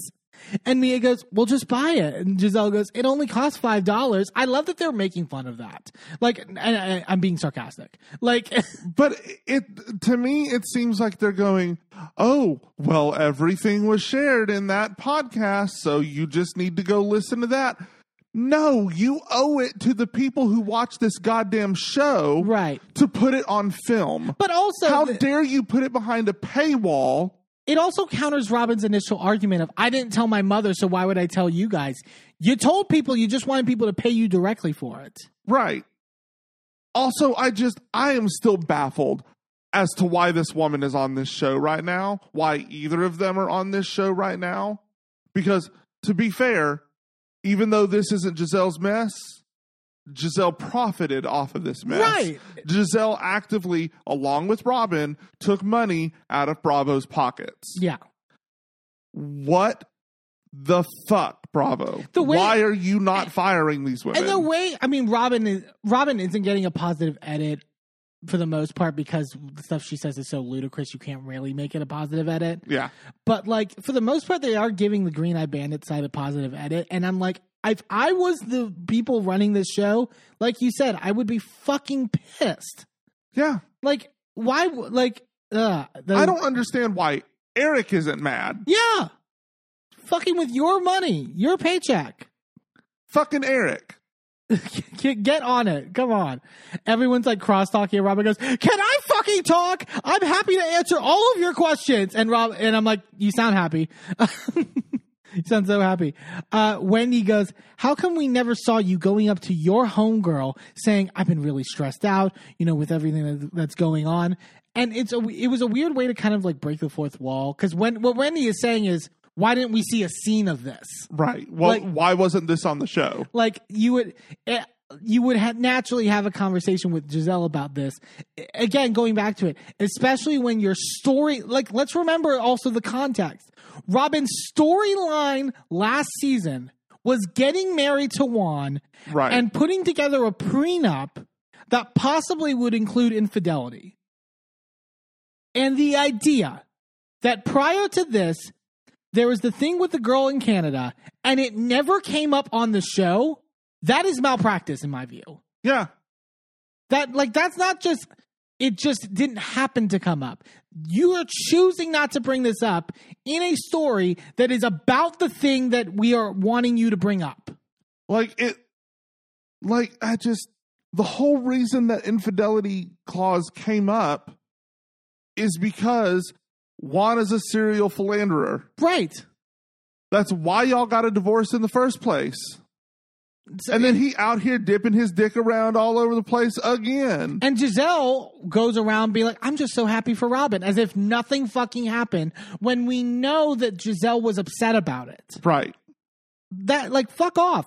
Gizelle t- answers Wendy's question and goes, just because you didn't see it or hear our discussions doesn't mean it didn't happen. And no, it's like, but it means that you were actively hiding it from the cameras. Right. And so what, whether it happened again, what Robyn said at the reunion was Everything in our lives should be on camera. She said that word for fucking word. Yes. So this excuse of like, just trust us, we had it off camera. I don't care if you had it off camera. the the problem is is you didn't have it on camera. The problem is is that you had these closed door discussions that were actively part of the storylines of this show and you chose to keep them not only from Bravo to be able to use Right. to make a show but also from the audience who tunes in every week and is the reason your ass gets paid Exactly. like it like i just don't understand why you don't get that Yeah. like a, it's a disservice to everyone around you and it's not just taking money out of bravo's pockets but it in turn it is taking money out of your own pockets but it, and also taking money out of the pockets of every other woman on this cast Right. And they and they can't be mad about it because it's not about them. Well Whatever. and that's what that's what um candiace says at one point is that it reflects back to the integrity of us Right. as a cast She says as a friends group, but that's that's The- that's fourth wall being up for saying us as a cast. Right. It's it's a if you're hiding shit, then she's hiding shit, she's hiding shit, I'm hiding shit, they're hiding shit. Right. Like if they don't trust you, they don't trust none of us, which means they're not tuning in. Which means we no longer have jobs. Right. Um, Candiace then brings up, oh, and Robyn fucked us up with this. Candiace goes, so you said that there was a DM exchange and, Oh you, my oh. and you didn't read it. And Robyn goes, I didn't. And Candiace goes, but there's like no part of you that wants to know like what they were saying to each other. And Robyn goes, um, no. And then she goes, Juan no longer had the messages. Like he cleans his phone out like crazy. Like he deletes everything. And I love Candiace goes for safety. like, like is he is he you know getting chased by the mob? Like what the like what does he need to delete all the contents of his phone for? I just I don't I don't understand. He's a fucking basketball uh, coach at fucking Coppin State. He's not. not anymore. He's not an FBI agent. Like yeah.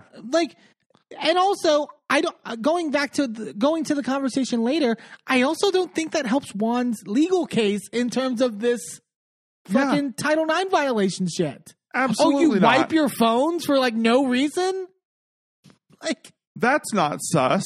yeah he Robbie goes like literally he doesn't even store people's phones like he'll have coaches reach out to me like I don't know who this is because he's you know weird like okay so like he didn't have the messages with her and I don't communicate with thirst buckets it's like So but this is what gets me.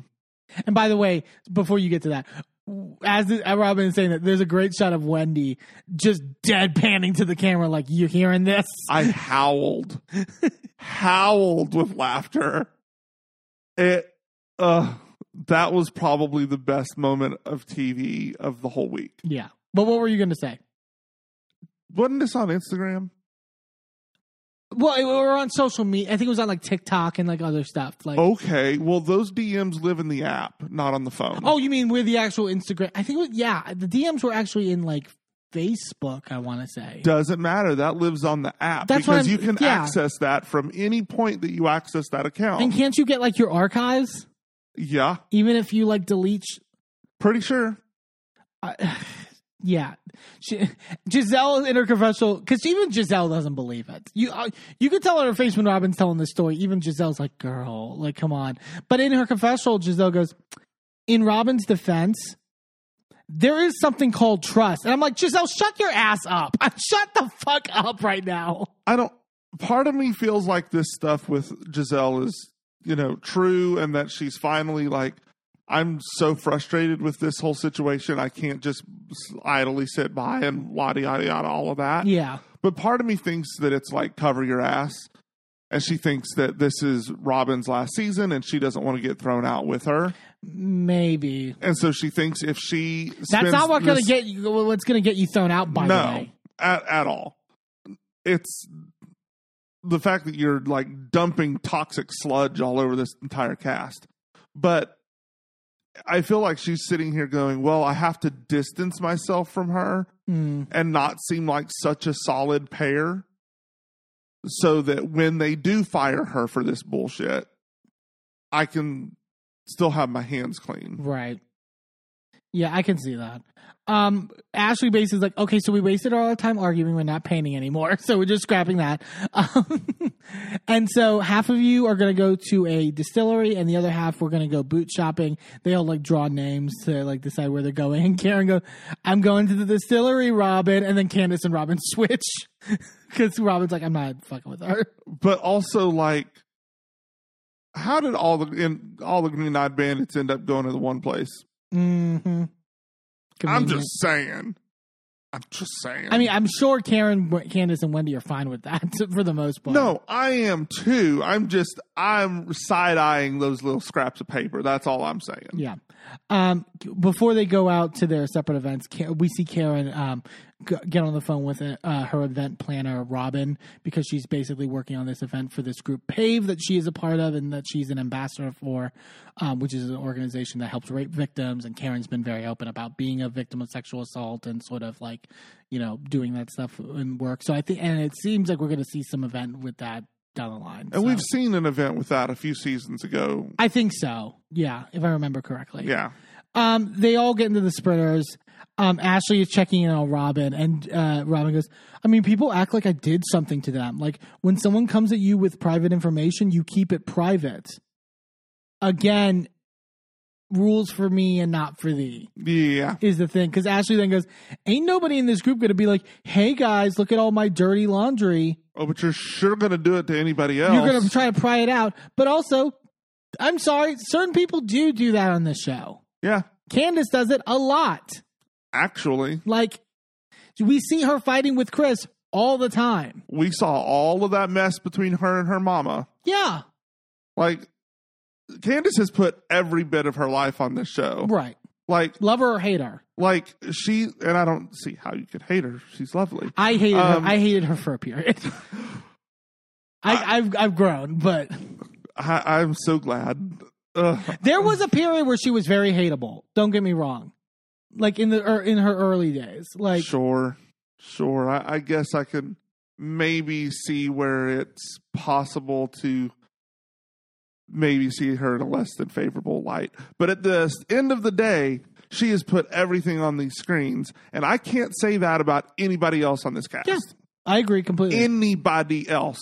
yeah, As much as I love Karen, as much as I love Wendy, like I would say Karen's done it to a certain extent. to a certain extent, but she still hides some things. Sure, but uh, but in things, but again, things that make sense hiding, and again, Karen does it like when Karen, someone confronts Karen on it, like she does it in a she handles it in a way that's fun and is good television, and like like people have been sharing that old clip when Robyn's like talking to her in the restaurant about like so what is this like stuff about like your tax issues or whatever and the way karen does that you have to make millions to owe millions and you know you're over in there in hanover way over there in hanover like she and does Yeah. the press conference and like Right. like there's a fun way to do it and still like like hide quote unquote and defend Right. your man like Ro- all the stuff that robyn claims that she's doing i have no problem with you doing in theory it's the way you're doing it Right. Like- all all that it is is is deflection without any of the fun and watchable stuff. It's just vitriol, really. Yeah. I love this line. Candiace asks uh, Karen in the car, Do you feel like you've gotten all you needed from Robyn? And Karen goes, I think I've gotten everything that Robyn can give, which I like. Yeah. I felt was such shade. It, it was essentially Karen being like, "I'm pulling blood from a stone at this point to Yeah. try to like." Well, and I love I love what Candiace said here. She said, at the end of the day, you can see that She loves him. Robyn loves him, Sure. and Now, does You- he love her? uh, who knows? But that doesn't. If, as far as this argument doesn't really matter, Right. because at that point you know whatever it is that she's doing she's doing because she loves her man and she's trying to protect him Yeah. which i can get that but tell me that story But be honest about that. Like, be honest Right. about your intention. right like if if you were to come out here and say look I don't know all the details because I don't want to know all the details because at the end of the day, I'm standing by my husband. Right. I can stand by that. Don't make the bullshit excuse about him wiping his phone. Like that's that makes you look crazy. In the same way that Ashley was looking crazy for seasons defending Michael at the reunion about Right. the butt grabbing stuff and all that. She would she literally change her story in between seasons. And it was like just say I love my man, I'm sticking by my man. That's all you have to say. Right. Like I can at least get on board with that. I may not agree with your decision, but I can at least back up why you're making that decision. Yeah. Candiace goes, their situation's complicated. I love Wendy going, I don't care. Like, like I feel like if you want to be with him, if he cheats on you, goes to Canada, goes to Nigeria, I don't care. And I'm like, I'm with you, Wendy. D- Yeah. Um, they arrive at the distillery. Karen apparently thought they were going to a brewery and not a distillery because And Mia thought they were going to a wine uh, a winery. Yeah, it was so uh, the, the way that the guy who owns it had to be like, no, it's only it's only whiskey because it's a distillery. Literally it it's multiple times because like they start out and and Karen goes, "Okay, now do you have beer?" N- no, is we only have whiskey and gin. Yeah, And then Mia goes, "Okay, what about wine?" no, we have whiskey and gin. And then they start on the tour, and Karen goes, "Now this here is this the beer?" and I'm like, "Karen, Do you have short term memory loss? Like, what is going on? Oh, God. The other girls go to the boot shop. Um, Nneka's telling them about how she was really disappointed with her wedding, I, which she, she, de- she, I, I'm on the point now that she is definitely high maintenance as fuck. She, she was like, I hated the, I hated the dresses, I hated the like decorations, and they show photos, and it looked great. it looked stunning," and I was like, "Girl." I got married in a field. Shut the fuck up. Yeah, but she's like, I still want to do my Nigerian traditional wedding, which I, Fabulous. which is the thing that I know that like they usually have two weddings. Like I know Porsha when she got Yeah. married to Simon did two separate weddings. Um and so she's I, I think we might see that on the show it seems. I don't know. Um that Robyn's like I hope we didn't like scare you off with the group. And Nneka goes like I don't know what the issue is. Like I feel like you've been transparent with me. The, is bullshitting here because also you watch the season enough to know that Lebe was at Wendy's uh, s- daughter's sip and see, but you don't know why they're mad at Robyn. No. Give me a break. Come on. Uh, and then Gizelle goes, I feel like they made it about them. Like that for me is like disgusting. Oh, it's disgusting, Gizelle? It's disgusting that they made it about them. Gizelle's middle name should be makes it about Gizelle makes it about myself, Bryant. Fuck off. Pretty much. Remember when the Monique Candiace fight happened and she made it about herself being like, I can't be around and associated with Monique because Jamal has a reputation to uphold as a pastor and like she Oh, back when she was still trying to convince us that she was with Jamal. Oh yeah, yeah. Uh, she's the worst. I hate Gizelle. I- Also, also, ma'am, you're mad at Robyn for standing by Juan and you stood next to Jamal. yeah, Jamal. come on. Um, uh, the ladies are drinking some more outside at the distillery and that. Uh, I hate that I laughed at this. A black crow like appears on like one of the fences, and when he goes, "You know my history with birds because of Monique's," Right. which I love when they play. I forgot how funny that scene. Ah! That was so great. And then Mia goes, That's not your mama, is it? And I hate the fact that I laughed. I I laughed because it's because it's not personal, it's funny. Here's a Mia is funny. As Right. as much as she's a liar, she's Right. funny at times. I give her that. But I can understand why Wendy didn't find totally. it funny. Totally. When Wendy was like, Don't do that. Let's not do that. I got it. I I understood completely, but I'm like I Also, good on Wendy for instead of lashing out, Yeah. She said, "Don't do that. This is why. This is painful. Can we not?" And also, Mia, you we all everyone came to your fence when Candiace just happened to make your mama comments. So let's leave mamas out of it if we're gonna be consistent. Um, and so Wendy, and I was glad that Wendy talked about like why this whole thing was upsetting, and she brings up the fact too, which is that like what we had mentioned like weeks ago on the podcast, which is that Catholicism also has shrines. Yep. There is there's the type like the stuff they're they're talking about. So it's like to assume and not just to assume, but to cast the idea that it's particularly voodoo, that it's like something outside of Catholicism, even if it's true or not. Because Wendy's like, I don't know if it's true, but to try to spin it Right. as if it's some like evil machination is also fucked up. Right. Um, I'm glad she pointed that out. And she just basically talks about how the conversation's like really triggering to her, hearing her mother be a light. And she breaks down crying and is like, you know, my mother fought hard for me, you know, all her life. And, you know, I ride, you know, I don't like people who come for my mother basically. And I defend her to the end.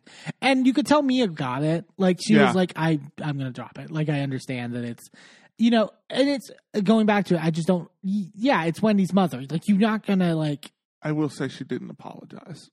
she didn't apologize now. She she said, "From here on out, I will not bring it back up." yeah. Okay, but you did three seconds ago. But also, so maybe, what about that? Here's the thing: maybe call out some other people when they continue Right. to bring it up. That could be a, that. Would be good too. That could be an option. Yes, and so they all then head out to lunch together. They all meet at the same lunch spot. Um, which is funny because they just finished eating at the distillery. right, right, right. Um, I was like, "What? Wendy just eating some fried chips, um, fried shrimp, and uh, fries?" just eat some more. It's fine. It's all. It's Austin. There's enough. There's enough really good food. Um, Nneka is uh, telling them again about what they were. She was telling the other girls about like the wedding and like like Wendy's just like not focused at all on what Nneka's saying. Um, Oh, by the way, nothing interesting happened at the boot shop. no, not really. No, I mean, Um, n- uh, Nneka talks about I forgot when she, why she mentioned it, but something about her husband being titled. Like there's a, it's like like like when you're it's something about like Nigerian culture when you're titled, but it allows uh uh Nneka talk to say like some people like pay it forward nowadays, and Robyn goes like a blue check. Uh, Karen then goes, "What is this like buying titles thing?" And Robyn goes, "You know how you and Mia bought your blue checks on Twitter?" And so this was funny to me. Like I didn't think that she was bringing it up to be shady either. no, no, no. But then uh, Karen took it as an assault on her character. Well, it is it is a big insult to, to accuse someone of paying for a blue check mark, Which not on did. Elon's internet. Although I will say, uh, Karen uh, tweeted that she was waiting on her uh, refund from Apple Pay. Yeah. Robyn goes, "You and me are the only ones still with the blue check," and Karen goes, "Maybe they like me and they don't like you." Wendy checks it and she's like, "No, Karen, you're definitely subscribed." Karen goes, "I am innocent. I would have never played for a blue check." Candiace goes, "How did your credit card get it? Get in the?" And Karen goes, "Apple Pay did it." I'm gonna call Apple Pay and we're gonna have a conversation. I am innocent. Apple Pay is not a place; it's a feature. I just wanted to throw that out there. Yeah, but Karen, like, it was again the fun sort of like shit Yeah. moment. And you could tell Karen was playing into it. I- like, I'm assuming that the whole like titles because she tied it back to the land. oh, I'm assuming right. that it's very similar to like, um, like titles in in England. right, right, right. Like you have like duchess and like dukes and all of those sorts of things. It's just a different culture culture. So there's different titles, but it works probably the same, Same way in that the amount of land that you own is how much or what title you have, right. something like that. Yeah, that makes sense. Um, Ashley tells them that after they uh, uh, eat, they're going to go do chicken shit bingo, and Karen's just like, "What is there? Is there a real chicken there?" Because we know Karen, she don't fuck with a dirty bird. Oh my god. So Karen's all just freaking out if there's real chickens. Um, Mia asks Ashley about how the divorce is going, and Ashley's like, "It's going. You know, there's still logistical things to work out, custody, etc." And Candiace in her confessional just because Candiace just side eyeing this the whole time. She goes, "Has she even filed for divorce? Do we even know?" I understand this is the man who plucked her off the curb and put her in the condo in the sky, but also, bitch, put your Nikes on and run. What are you doing? uh, like, but that, like I that from even last season when Candiace was saying it, I was like, bitch, I would get this divorce as quick as possible. Part of it, why I don't think it's happening, is because this shit that we're seeing with the house, and I don't think Ashley fully wants a full divorce. yeah, because then she's limited in what funds she has access to. Yeah, Whereas if she still has access to the man, she got access to all the money. yeah, all the money and none of the uh the um pay or Yeah, none of the payment. You could say different kind of payment. Carnal responsibilities. That's a good. Okay, yeah, sure. That's a. Is that a phrase? Is that a real thing? I just made it up today. I like that. There we go. Um, Mia Mia then uses this to uh, ask Candiace. So Candiace, like Michael Darby, is he suing you? And Candiace goes, "I'm not speaking on that in this group." Robyn sees this as her moment. Robyn loves to just sort of like try to fall into a point, but then just get owned because Robyn goes, So, can we get like a list of what we're supposed to talk about and what we're not supposed to talk about? And Candiace goes, No, let's not be dense another day. and the way she stopped Robyn in her tracks and goes, Be dense? you saying dense? It was very much the, remember the old clip of Karen telling Robyn, "You are the dizziest bitch sitting here at this table," and Robyn goes, "The dizziest what?" And Karen goes, "Bitch," and Robyn goes, "Oh." Like yes, Robyn, you're being fucking dense right now. Like Candiace goes, Robyn, you're not dumb. It's a legal matter. I know you kind of went against that when you spoke about your husband's legal matter. I don't know if that helped you. I'm not making those decisions. Like again, going back, like yeah, duh. Like you not sharing about Juan possibly cheating on you is not the same as Candiace talking about a fucking lawsuit. Yeah, it's literally not the same thing. Yeah. And she's mentioning the lawsuit. She's just saying, I cannot talk about the details of it. Uh, Robyn goes, his legal matter has nothing to do with anything. And when he goes, uh, Title IX violation has nothing to do with why a uni- university, you know, and he was fired, uh, why a university fired him. Robyn basically tries to maintain at this point that, look, the state of Maryland is representing Juan because they know that it's all bullshit. And she tries to like lay out like the process. I'm like, again, I will say that that is all true. I, I did research this. In the the case, like the the the um the school is still representing him. is it the case. school that's representing him or I- the state? I think it's the school because the state is the one that is leveraging the charges. I just think that she Oh, are they the one? Lever- oh, okay. because the any any type of like I think it's that no because it's it's civil charges so that's different 'Cause uh, my because thing it's also- not criminal. Because my thing was like her being like, well, the state of Maryland is you know with Juan. I'm like, well, that doesn't really like. It's it's not the greatest thing of anything. As two people who are from Texas and the state of Texas is doing a lot of fucked up shit legally right now. Yeah, That doesn't mean they're on the right side of things. right. No, the school is is paying for his representation. Right. So it's like, yeah, like they're they're standing with him. If they thought he did something wrong, they would have cut him off. Right. So basically, they decide they're they're all going to head to the hotel to change before going to the chicken ship bingo. As they're walking down to the sprinter vans, Gizelle just going.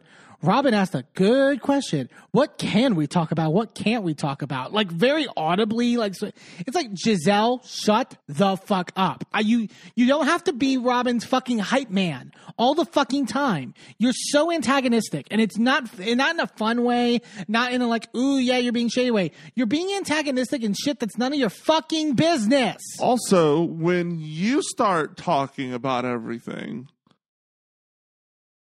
then you can start coming after Candiace for not talking about stuff. Right. Also, you can talk about this lawsuit all you want to because it has nothing to do with you and your statements on the on it will not have any bearing in a court of law Right. because you're not involved. Candiace making a statement, much and I may get some people to come after me on this one, much like Erica, Sure. Cannot make statements on this show. And you've always maintained that. I have always maintained that that Erica was in the right to not discuss the lawsuits on camera.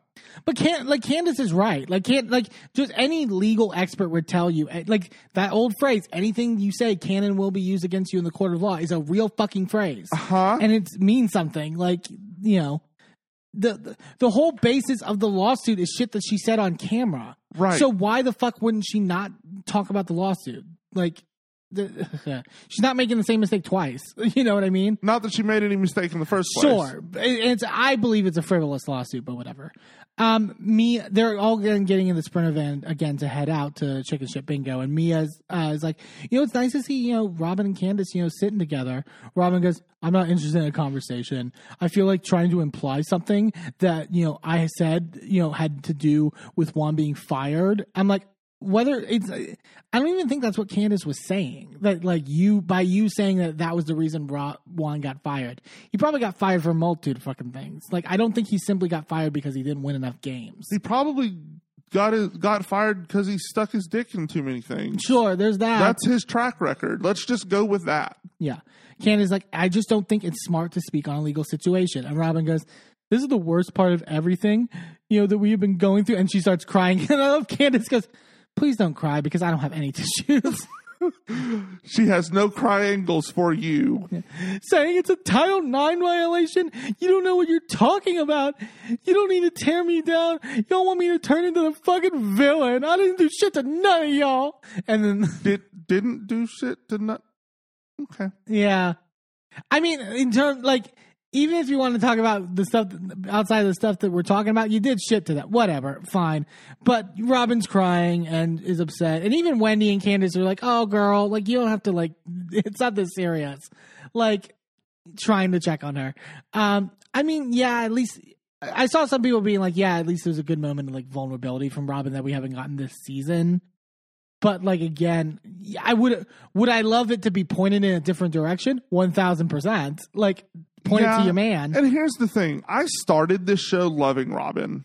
Yeah, it you were a took- big Robyn fan. It took a lot for me to turn on Robyn, Yeah, but these last couple seasons have been egregious. I never hated her. Like like before this like before last season, I did not actively hate her in Yeah. any in any which way. I hated Gizelle, but like I also liked Gizelle from the beginning, and then again in the last like two to three seasons. But haven't I also pointed this stuff from before that and being like, look at this shit again with some different eyes, and you're like, yeah, you Sure, I still think this is just me.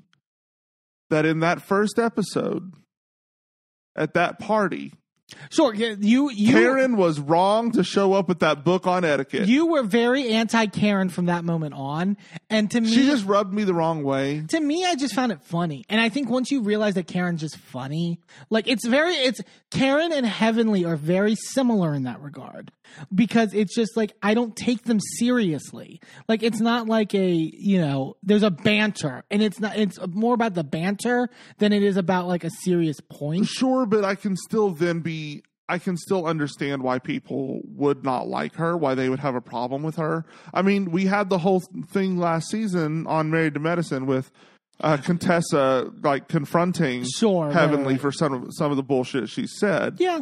And I think rightfully so, even though it was handled poorly. Yeah. Like Karen does say some fucked up shit and need to be held accountable for it, but I do think for the most part she's just funny and mostly harmless. Yeah.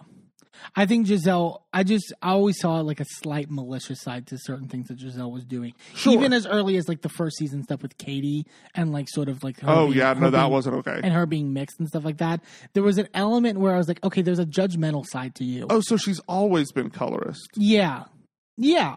And so like, Okay. you know, when when that comes into play. I don't ever I never found Robyn too outwardly malicious. I think she loved lobbed on to Gizelle because they were friends and she I feel like Robyn's the type of person to just sort of, you know, gain the personality of whoever that she is like sort of like closest with. Yeah. She has that vibe to me. hmm And so I think that was more what it was than sort of like I think if without Gizelle Robyn wouldn't have sort of her worst moments. Oh yeah. One hundred percent. Yeah.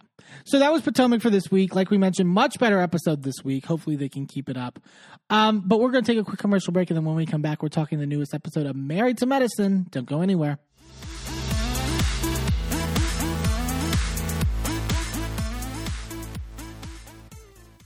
Well, hello, friends. I'm your pal in the mainstream media, and, And I'm the Riz. And you know, Riz, it takes years of strenuous, dedicated training before you're worthy to step inside a professional wrestling ring. But it takes even more time to develop complex, highly astute opinions about professional wrestling. Am I right? That is correct. And you know where we can find that? Yes, On the Wrestling Man. that's right.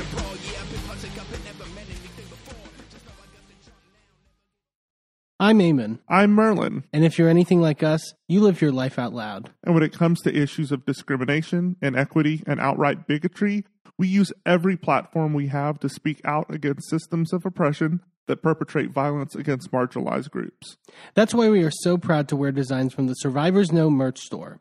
Their team has created designs that feature unapologetic, empowering, and survivor centered messaging that range from mild Like accountability is love and toxicity is not on the menu. to a little more spicy. Like one of my favorites, Fuck Your Laws, Fuck Your System, Transformative Justice Now, which has a cute little happy flower on it.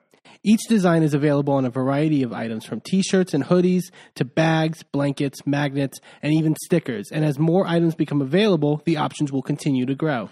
100% of the proceeds go back into supporting the amazing work done at Survivors Know to support survivors, workers, and survivor advocates by organizing, challenging the status quo, and creating alternatives to the systems that fail us. Support Survivors Know by shopping today at survivorsknow.threadless.com. That's survivorsknow.threadless.com. Sidekick Media Services. We are your sidekick in business for social media, video production, and more. Find out more at sidekickmediaservices.com.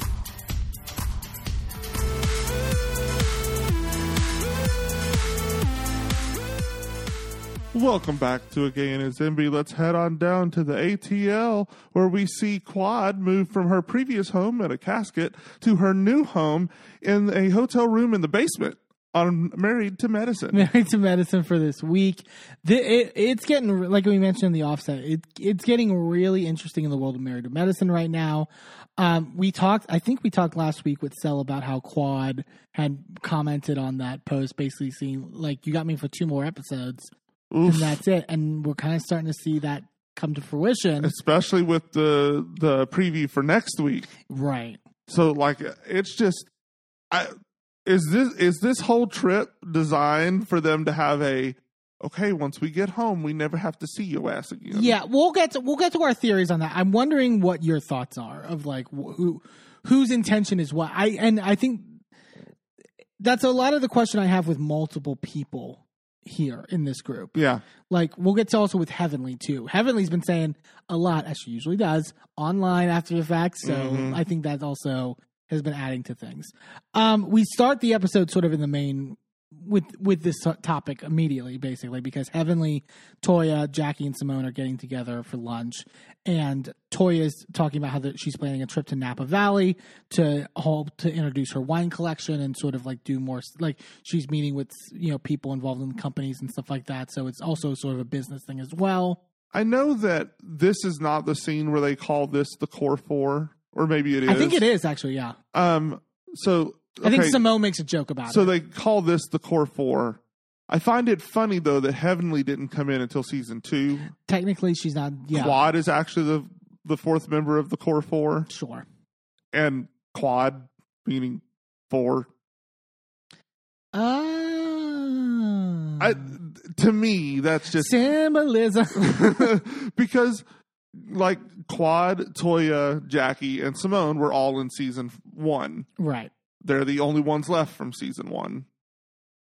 Um, also, because I was going through, I don't know if uh, any of y'all know this. I have on our um, our link tree a guide to seasons of Housewives Mhm. in order. I went through today and put in the married, slotted in all Married to Medicine because there's enough crossover at this point with Phaedra being a mainstay on this season Right. um, and with those stories coming with her, and with Jackie and Simone have been on Atlanta, you know, like here and there. Yeah. And also, we forget Phaedra was a guest on season three of Married to Medicine as well. She appeared there as well. Really? Yes. I didn't know that. Uh, so she's. Did you she also see? Did I? Did I tell you who also makes an appearance? I think on season three as well of uh, Married to Medicine. And you, in background of like one of the events, we see fucking cousin Courtney. Ugh, Yeah, ugh. yeah. So she been around these parts for a little bit. Oh, so it wasn't that she just moved back. Uh huh.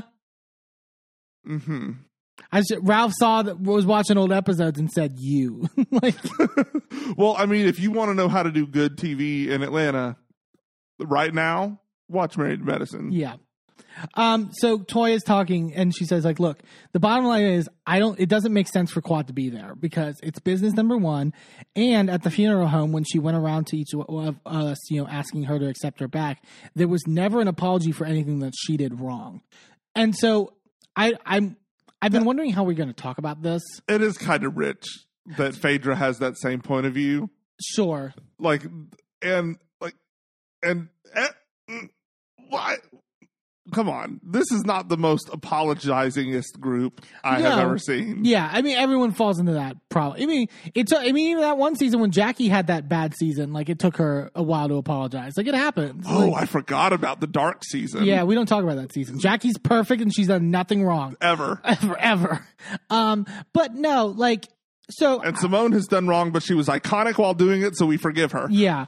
Um, I'm trying to like figure out how we talk about this because I feel like there's a third, like a fourth wall answer and then a non fourth wall answer to like what is happening. Let's talk about it all. Well, because like so, like uh, the main point that everyone's kind of making here is that Quad isn't taking accountability for herself. Like even Heavenly in that scene last week with Quad was very much like you can't say you should have done stuff better and we should have done stuff better.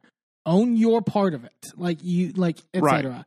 And it's uh, it's all in this discussion also about like sort of the, the, it's all in this topic of like Quad isn't reaching out to us, but she's expecting us to reach out to her, et cetera, et cetera, and she's playing victim in Mhm. that regard.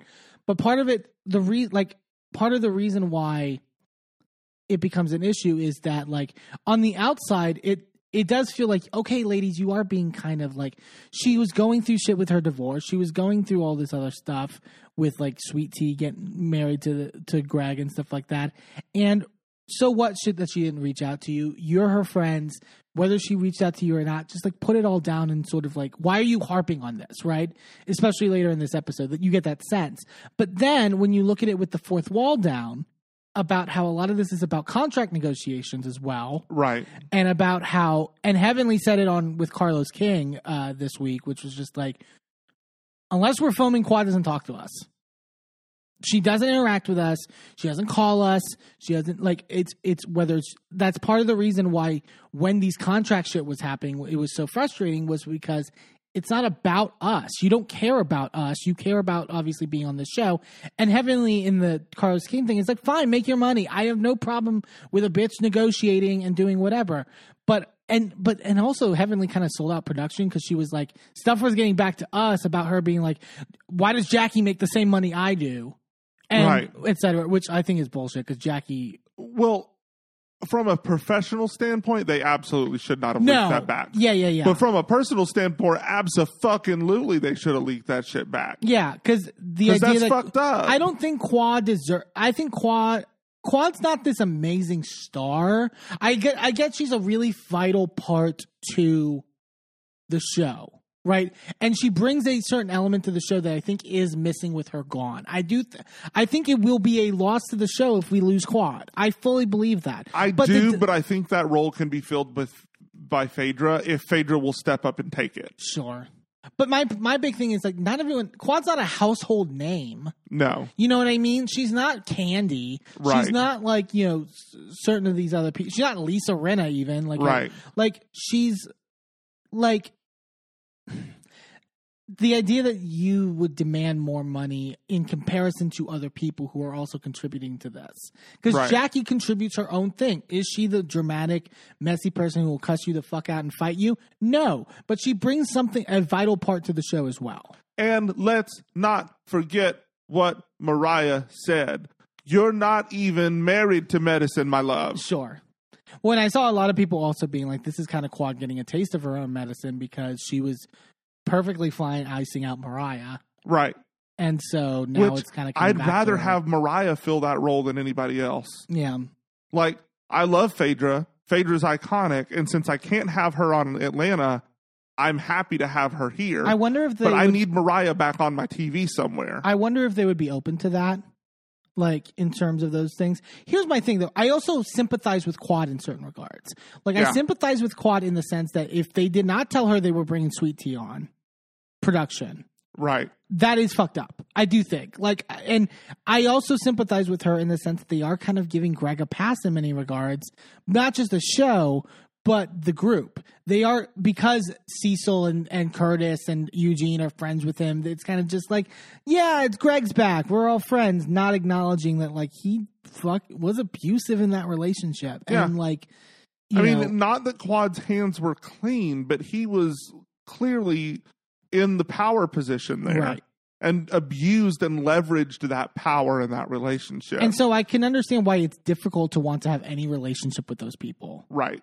Um, and you also have to think of the dynamic of like, remember when she got Sister Circle, and it was already. I mean, it was a thing on the show too of her being like, "Well, she has Sister Circle, she doesn't need us now." Well, right. Well, and that's the same thing that Heavenly's talking about later at the the dinner. Yeah, She talks about how Quad, once Quad became friends with Phaedra, she didn't need Heavenly anymore. right. But Quad has a history of doing that.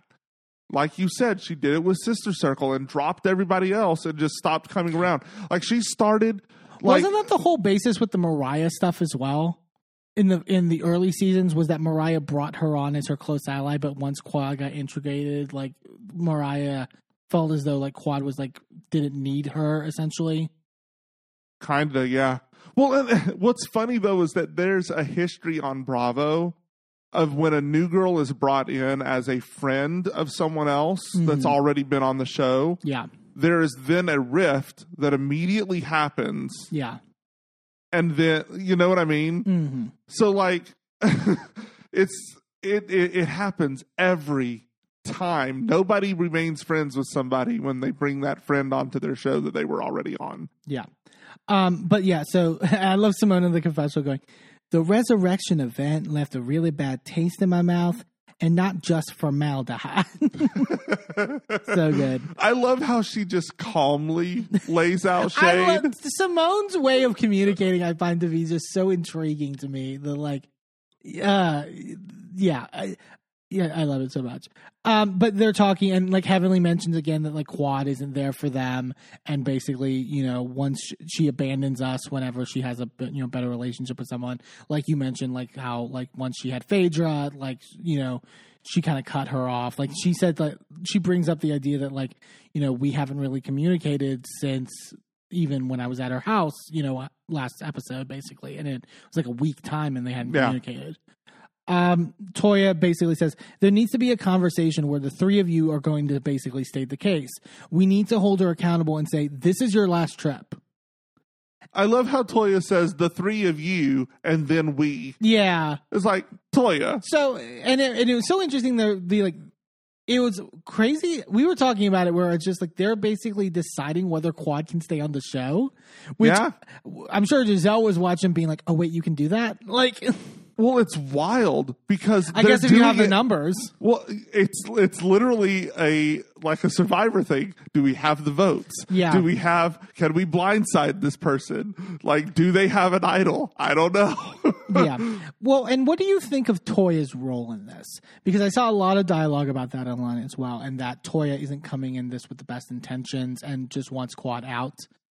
I I feel like that could be the surface of it, Mm-hmm. but at the end of the day, I do think that Toya is I I love Toya.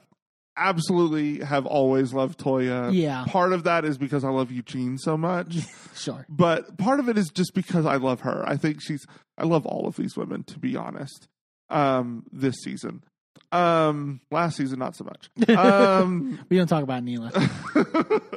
uh, who who No. uh uh uh a, a, a Neil a, a Nil uh, anyway um so I I want to hope that she has the best of intentions Right.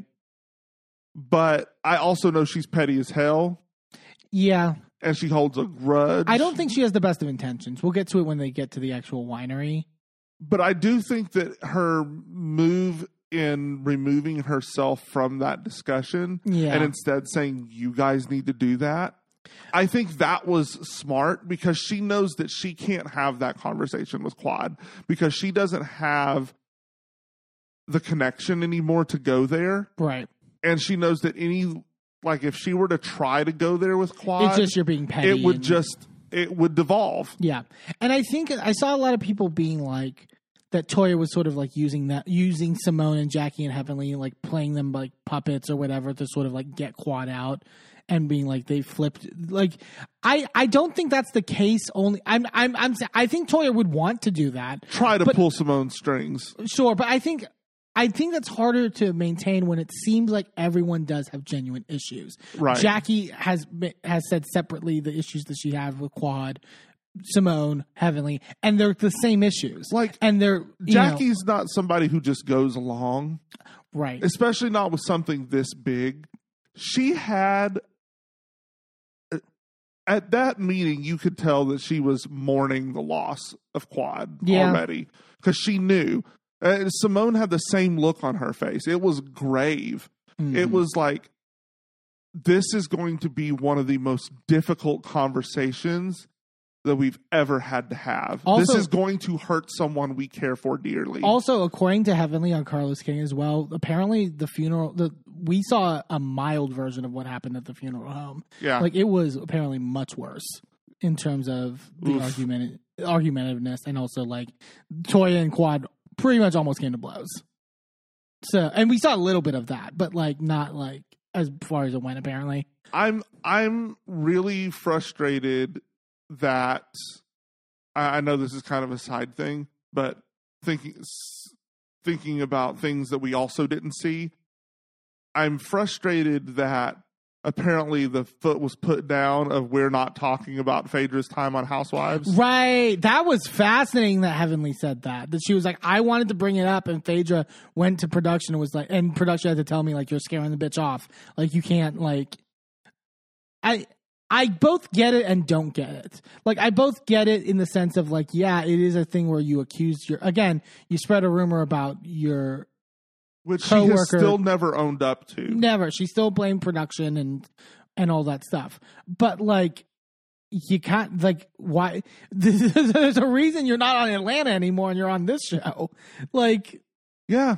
there's an ele- there's a, a a blaring elephant in the room. Like let's talk about it. I you know um yeah.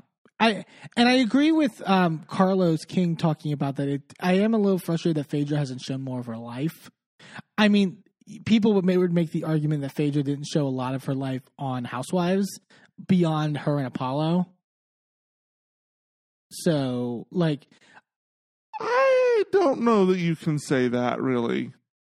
Uh, I mean, we saw a lot with her and her kids. We saw a lot about all that drama with Apollo. sure. We saw like we saw. Good, I think it's like, in moments. Lots of different careers that she went in. but like, I think there's a, a lot. I think there's a lot of like she was on for what, like seven seasons, seven seasons. and yeah, like there were a lot of outstanding questions about Phaedra's life, about sort of why the way she was. Like, I think like did she have a season off? no, Then it was seven. To, it was three to ten. Three to nine, so six.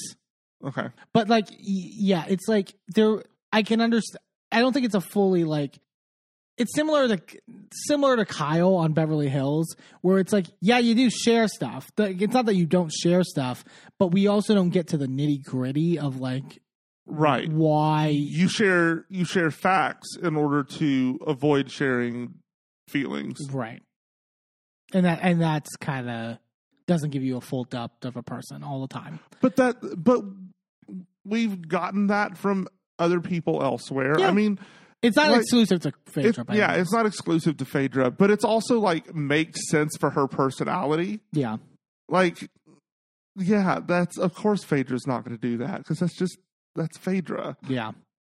Um, and then Toya basically says, like, look, we just need to set the tone going forward. And I'm like, well, you didn't do a great job of that when you got to the winery. We'll get to it. Um, so we go to Heavenly in her house and she's in the kitchen and Laura comes in and Laura's like wrapped in some like sweater sort of thing, like covering something up. She's, um, Heavenly's like, I was trying to schedule a time where we can visit the schools. And Laura goes, I was thinking more, and you know, FAMU, and she reveals her that she's wearing the FAMU uh, shirt or whatever. I love Heavenly just going, "Why you got that on?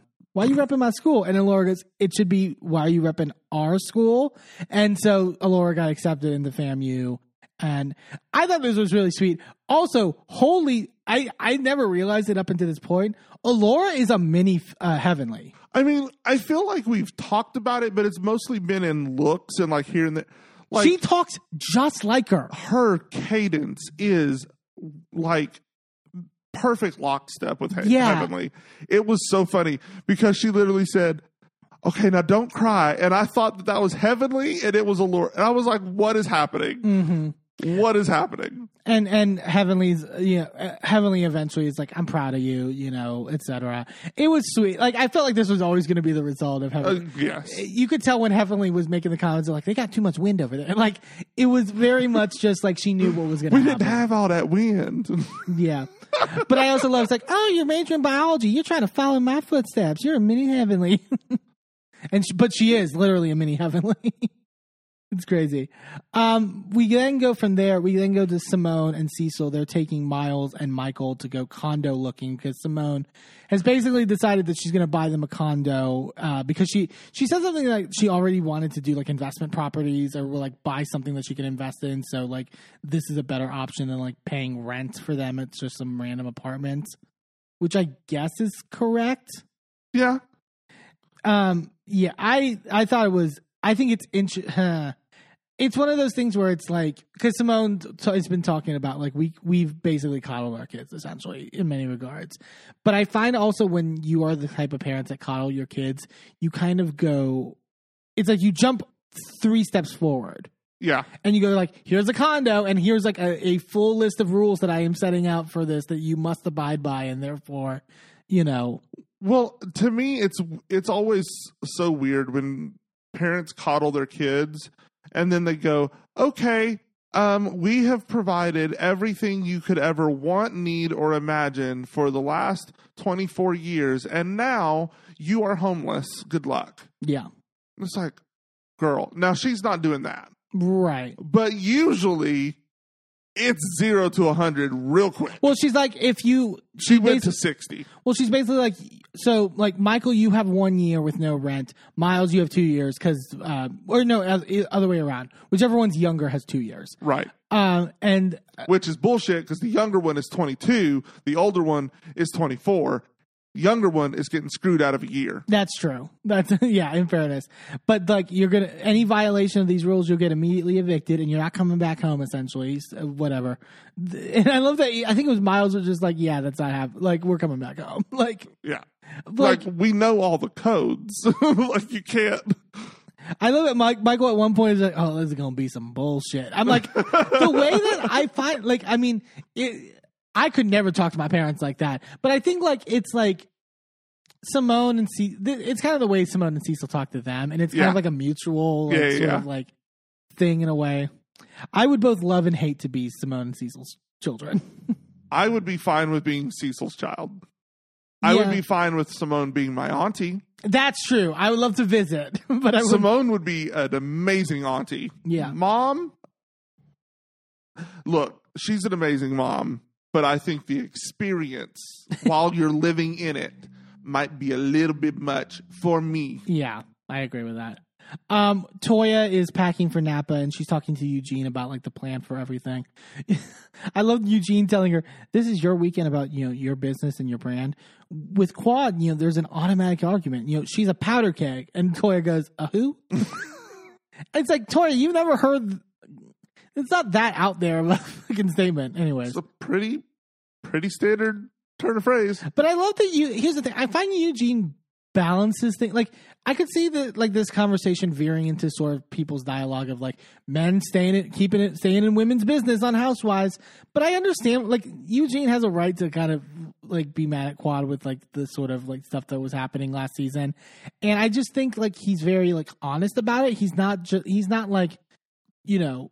Cut her out of your life and fucking, you know, fuck her, blah blah blah. He's just like, I just feel like she's a, you know, very antagonistic. I do have two points that I want to make on that.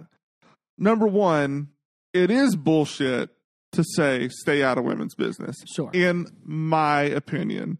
Because the second that you say men can't be in this business is putting men on a different level. Right. And that's just reinforcing patriarchal bullshit. m- misogynistic bullshit, and we're not doing that in 2023. We're just heading into 2024. We're not doing that shit.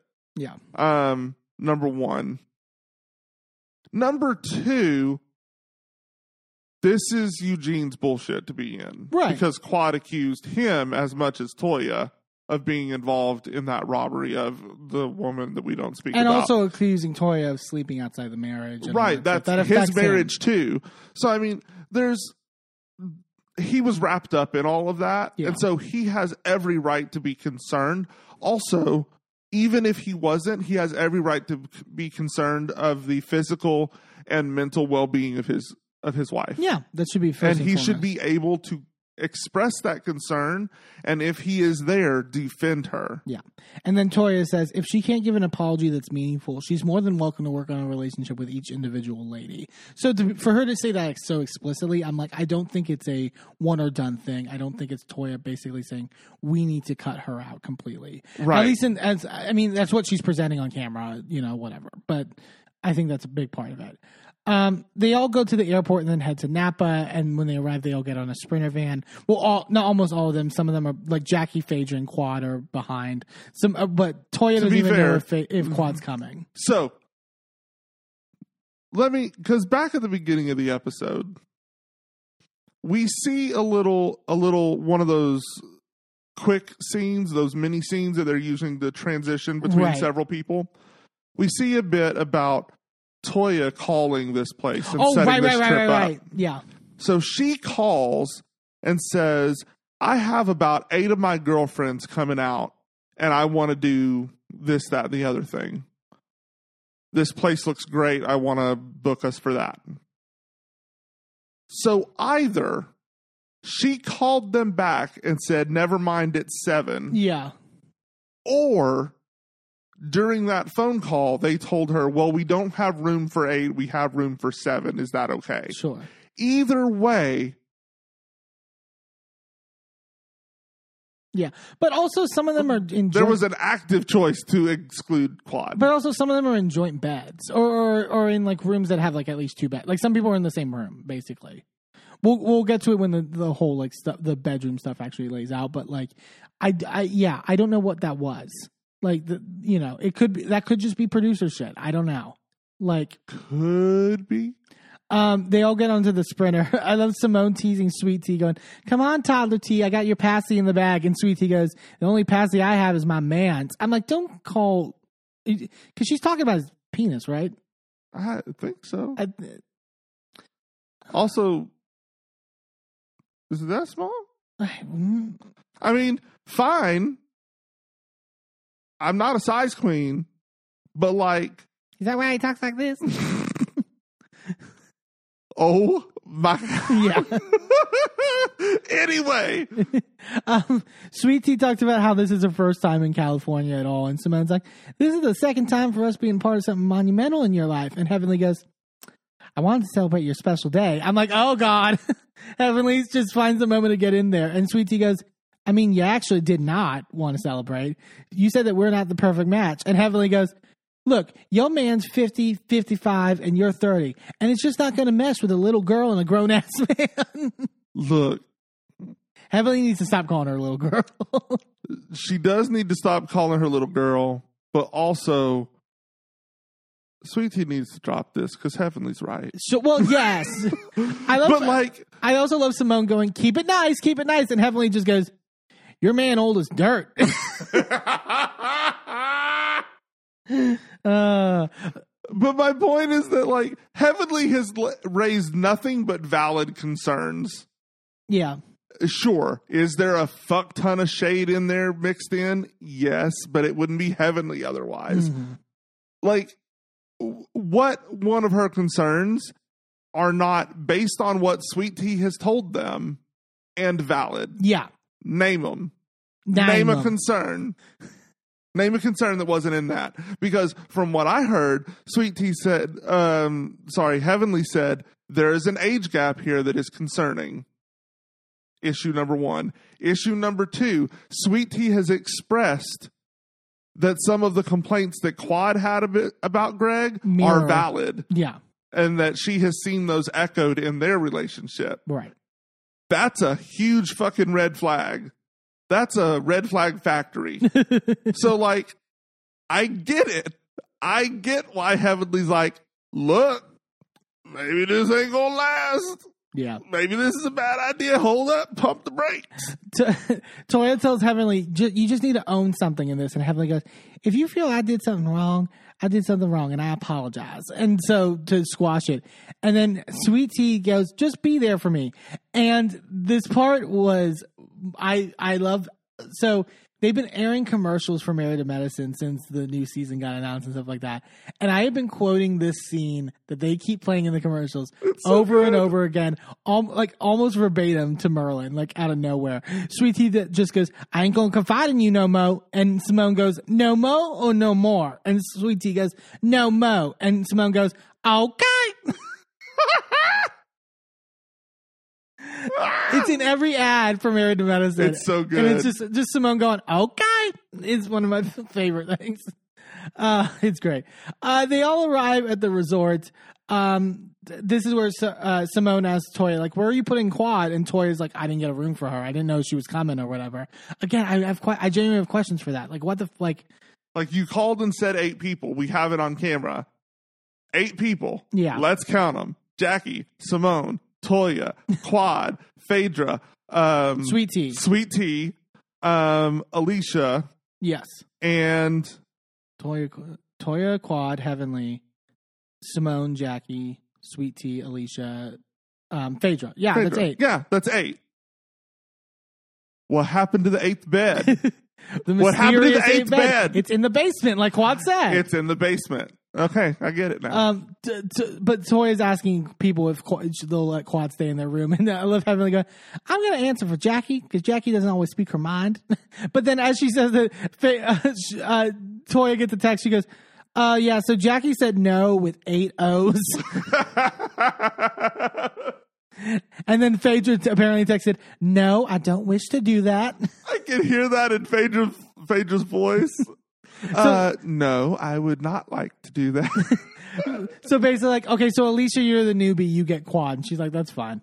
Um, while the I do love that Simone was like, I have an idea. That bitch can take her. Ain't nobody else want her. She can take her. Yeah. And then she basically goes, I, I sure. That's the lightest hazing you can get from this group. It's fine. I- the lightest stuck in a room with quad. That's light. That could be fun. I mean, Quad can be fun when she's fun. Yeah, I'm just saying. Um, On this trip, do you think quad is going to find fun within herself? here's the thing: I don't think she'll be have a roommate for long, based on how it seems like things are going. Um, they uh they end up going bike riding while they're still waiting for everybody else to come. Oh my god, they're riding the bike and racing, but Alicia's kickstand didn't get like she didn't bring her kickstand back up, so it's still like hanging off of there. And I'm like, she's gonna crash.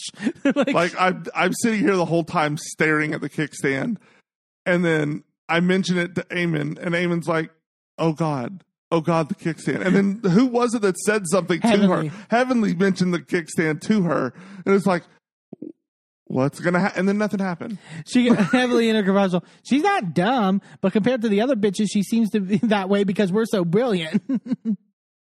Okay. sure, heavenly. Okay. Um, they end Okay. they end up getting massages. Sweet Tea then joins them because I love Sweet Tea was like, I'm not riding bikes. Fuck that. Um, uh, Sweet Tea talks about, I love my room. I have a bathtub, and Simone goes, I have a shower with multiple shower heads, and they get to the discussion of how much they love that. Somewhere off in the distance, Meredith Marks was like, "Wait, you have a room with a bathtub? Like everyone's gonna get a room?" with-" Anyways, uh, Sweet Sweet Tea says. Sweet says that when she was in uh, the room, she called Gregory, and she's like, "Yeah, I told him what Heavenly said on the bus." And Toya's like, "Why?" Like- but also, did you notice when they flash back to her calling him? Sweet Tea says something to Greg about like, "Yeah, she's trying to say that you got like worms and stuff." I was like, "Worms? what did they cut from this conversation?" uh, either they cut a lot from the conversation, or the ones with worms is sweet tea, and they in her head. Yeah. Um, Quad then ends up arriving and pulling up, so she uh, greets Toya and them in Toya's room. Um, she, she says in her Quad says her confessional, it seems like I'm on a good path with everyone in the group, and I'm happy to be here to support Toya. I'm like, okay, Okay. This is why I don't get behind Quad, and I have a problem. Like, I'm like, you're presenting what you're presenting is delusional, and she keeps being like, I thought we squashed a lot of things that happened at the funeral home. I'm like, D- I don't think you. I I think you believe that you squashed things, but that's not what happened. Is the squashed beef in the room with us right now? Exactly. um, Toya, when Quad arrives, Toya goes, Toya starts and goes, I honestly didn't think you were coming. I mean, everyone was scrambling because I didn't have a room for you. I mean, like Heavenly and Phaedra said, absolutely not. Jackie said, fuck no. I'm like, Toya, you, she's five seconds in. Like, that's why I'm like, Toya's hands aren't clean. No. Even Simone has to be later, like, you're giving an attitude. You got to stop. Like, we have to make Quad feel comfortable before we kick her out, essentially. Uh, I don't know why y'all had to fly her ass all the way out to California for this, though. Yeah. Toya gives Quad uh, her room key, and Quad goes, Now, where's this toy? Is this in the basement? Did you dig me a hole in the ground? And Toya goes, uh, or someone goes, You think Toya would do that to you? And Quad goes, mm, Look, you the one to come up out the grave. Now, if somebody dug you a hole in the ground, that's on you. Yeah. Uh, like, so Quad then goes to her room, and Simone's telling Toya, You got a little attitude. And Toya says, Y'all worry, y'all worry me because you smile in people's faces and then talk behind people's back. I'm like, uh, okay, Toya, don't turn on Simone here. But Simone's like, I'm gonna talk. I'm gonna say it to her face at the dinner, but like, give her a goddamn second. Like, yeah. Well, but like Toya's Toya's concern is a valid one, right? Sure. Toya's saying I can't be fake. And it's concerning that you can be that fake and convincing. And it makes me go, mm, will I ever know when I'm actually about to have a problem with Simone? Or will But- it go until until she can't hide it anymore and then she blows up on me? But you will though, because toy, because Simone's fake voice, like her sort of like she get she deploys it a little later in the dinner as well, in a moment where it's like Simone. There's there's a way to Simone's voice where she'll talk calmly, but you know it's stern. Oh, Like well, you know it's coming, like it's about to be a place where she's about to hold your ass to the fucking fire. And if you're wondering what that sounds like, go back and watch pretty much every conversation she had with Cecil before like two episodes or two seasons ago. Yeah, yeah, yeah. Every conversation. There's a there's a way Simone goes about it. Where if you're close enough with Simone, you know what she's meaning when she's There's venom that pools on the floor under Yeah. her feet. and you, you it's palpable. uh, Jackie and Phaedra end up arriving, and so Phaedra wasn't on the plane with Quad. Toya asked, like, why weren't you on your flight with Quad? And Phaedra, Phaedra says, I mean, my baby's birthday was today. I thought my flight was for later. What is that's not what the Toy Phaedra, or sorry, Toya. Phaedra keeps making up excuses that are just like, again, when Phaedra's mouth is moving, she's lying. It's so obvious. And Toya's like, so it had nothing to do with you and Quad, and Phaedra's like, we're fine they're not fine. Like it's Mm-mm. we'll get to it dinner. They are not fine. Also, whose whose birthday was it? Yeah. Well, I wouldn't be surprised if a birthday didn't actually exist for one of those boys. That that's what I'm saying. Yeah. Uh, Toya calls bullshit in the confessional, and- but she says that Phaedra basically had already called her after the funeral home and apologized for bringing Quad around as much as she did and sort of like inserting herself. Which, like, I love Phaedra's like, I'm going to wipe my hands clean of this. I'm going to disappear off into the night in terms of that stuff. Yeah. Um, they're all oh, they're getting ready to go out to dinner. But before that, did you notice Sweet Tea already drinking like straight Crown Royal? Yes. Like, girl, She knocked down like two fingers of it's like girl. pace yourself. You're at a winery. You're gonna have uh, yeah. It was crazy. I mean, but that that crown apple is good. Yeah, yeah. I just not straight. I can't do straight. You know. None of neither of us can do straight. Welcome to a game SMP. um, they head to the dinner. all gay all the time. they head to the dinner that's like outside right by the vineyard. They have like violinists and stuff like that. Um, before everyone gets there, Jackie tells the group that's there though that uh, she's on uh, the day after this, she's going to be talking on a Zoom with Madam Vice President Kamala Harris to talk about black maternal mortality and sort of that stuff. And she's really proud of that, which is a big fucking moment. Like, That's huge. like you really like both like a couple seasons ago when they were doing the Black Lives Matter stuff too. Like you really feel Jackie's like so, like Jackie feel again going back to like the who's the star of the show and who should be getting paid what. Jackie brings a level of Right. gravitas to this show that like is not matched. And I think even Heavenly said it on that live with Carlos King, which was just like, you can bring Kamala Harris around, quad. Like, Yeah. like that's a big fucking deal. Period. Um, they everyone else starts to write. Phaedra has these like door knockers on her titties. Knockers on her knockers. Yeah. Um, you can definitely tell Phaedra's still in house. I was I know noting this. You can tell Phaedra's still in like housewives mode in the sense of like how she dresses. And you never realized it until like sort of like when you see Phaedra with the rest of the girls. Like the they they're not focused on like fashions and like sort of like looking like the not the they don't look bad, but like Right. ev- ev- most people at this dinner are in like a shawl, like maybe something like not a label or like sort of anything super Right. prominent. Phaedra's like decked out, her makeup is like fully beat, like she like it- it's so interesting to see that juxtaposition. But honestly, Phaedra was the one that pulled Atlanta up to that standard too, In a way, yeah, because Atlanta was very much the same. Because Atlanta started, I think people forget that when Phaedra joined Atlanta, there was only a handful of shows on. yeah, This was in the early days of Housewives. You know, OC only had a couple seasons. You know, New York and New Jersey had just barely started. Atlanta is actually the the third franchise behind OC and New York. So like people forget that that was back when Housewives was looking like Housewives yeah. it was casual clothes it was you know we're just going out for drinks maybe something cute Yeah, but I uh, I find it interesting that the Married to Medicine girls have never had to feel like that. That they've had to match that. They'll do. I mean, they'll turn it out for reunion. I'll say Yeah. that. Like like you know they don't I- slouch in that regard. But like i will say that um when contessa was on the show she did Yeah. more of that level of dressing yeah, Like- that's fair. Um, and and quad quad likes to and mariah used to do some of that too yeah, here and there. Um, Quad arrives and says hi. To, she's wearing this like '60s mod like dress, which I thought was a weird choice. Like, you know, the kind of like really like I, it's it's like hard to describe, like the the um above the knee length sort of like, and it was very '60s and Yeah. weird. Um, Quad uh, starts by telling Toya how proud she is of her for what she's doing, even with all the stuff that you know. And I'm happy to you know be on this trip to celebrate you. And you're laying that on so thick Toya just goes, "Thank you," and they're just like, "Okay."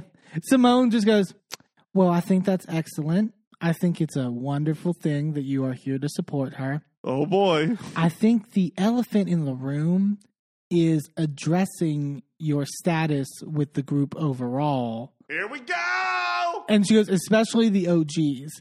And so, yeah. So then they get into it. Quad basically is like, you know, I've done some things that I probably should have done better, but I also feel that there was not a safe space for me at times. And Simone goes, Quad, you have to stop playing the victim. Like, I did feel like this was a valid concern. This is the there is not a safe end? space. Yes, there is not a safe space for me. Falls back into y'all still fuck with Greg. that's, yeah. Y'all sat around here, and I would not be surprised if there was some lobbying hmm to get Greg back on this cast. At the very least, they had to give, I would imagine they would have to have given their approval yeah, of just like, you know, you're going to be filming with this person again. yeah, So I, and I think, yeah, I think that's that again. Going back to that part, I very much sympathize with Quad on because it is a fucked up thing to do. Um, but Quad also is never going to. Quad is maintaining after this fact, like I have no problem with Sweet Tea and Greg. Like I, you know, you know, congratulations to them. I hope they're happy. Blah blah blah blah blah. But I don't think that's true. I, don't, don't- think she hates Sweet Tea, maybe necessarily. I don't think that it's necessarily that she has a problem with Sweet Tea and Greg or Sweet Tea in general. I think it's the fact that nobody consulted her. yeah. They didn't ask. She was the person who should have been turned to and asked. Because if you remember, there was a scene, I think last season, where they invited Greg out to like bowling or something with the guys. I think, yeah, I think so. and they talked about wanting him to come back into the friend group, quote unquote. Right. They the guys have been wanting him back and that's the for thing. A while. That's the thing. I'm not sure whether it's simply the influence of the husbands or whether the Simone and Jackie and also like Greg more than they like Quad, well, I think or they're just going along. You know what I mean? sure, but they also knew Greg before they knew Quad. That's the thing. They had just met Quad when the show started. Right. They had known Greg professionally and personally for years prior to that. Right. So, like, while I think there should be some allegiance because of the show, I feel like there's some personal allegiance more to Greg than anything. But even then, the show should have done right by Quad. I agree completely. Yeah. And the girls should have done right by Quad. Whether they were falling out or not, there should have been a discussion to the side. Yeah. But Like- again, but again, if you're not having, if that communication is not continuing throughout, if what it's been, it's a long-standing thing that when they're not filming, Quad is not talking to them. Yeah. Like, if that's the dynamic, and that's been the dynamic, I can also understand why they're like, why do we owe Quad anything? If she's not going to build a relation, a genuine relationship between us, Sure, but at that point, are then are then we characterizing friendships as transactional? Are we then saying you have to show up for me in think order for me to be a good friend? I don't think you? it's even showing up for someone. I just think it's a consistency. Like, like I, I- sure, but at what point does someone else's behavior determine your morals? I mean, that's a good question. Because to me, the moral thing is to say this person was abusive to you, Right. and we are making a decision here. Certain things trump. Like, Right. That. that no, all else aside, the fact that there is trauma here should have been addressed. Number one, Yeah. But the, yeah. So, but then, so Quad goes, I'm simply saying to you that I thought I would have gotten more support. And then Simone goes, so then I have to then ask, what has changed? Why continue hanging around a group of women you don't feel are safe, you don't feel supported? And I feel like Quad wanted to be like, because I got because it's my check. Like, like it's just. I, I think what Simone is trying to say, what she can't say, is just like you're rolling around now because filming started. Like you're Right. like nothing has changed in our dynamic now, but now you want this suddenly because cameras are rolling.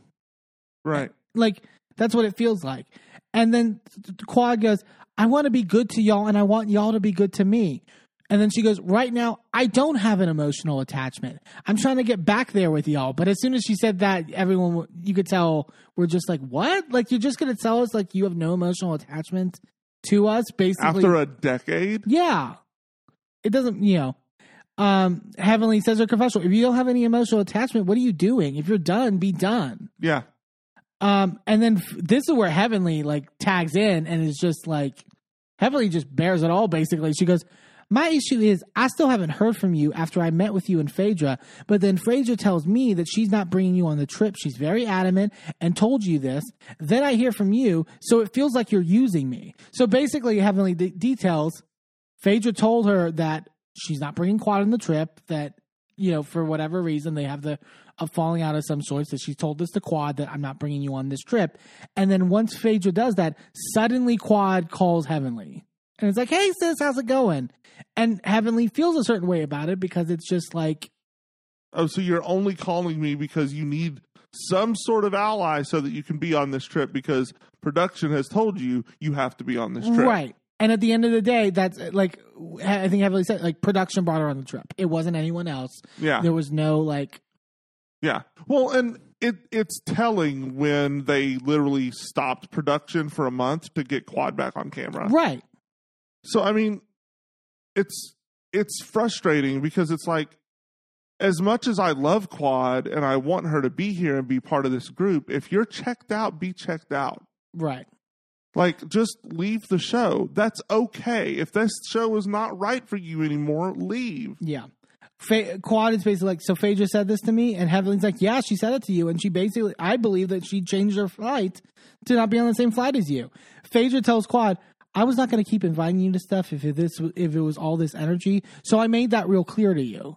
Basically, saying I did tell you this. Yeah.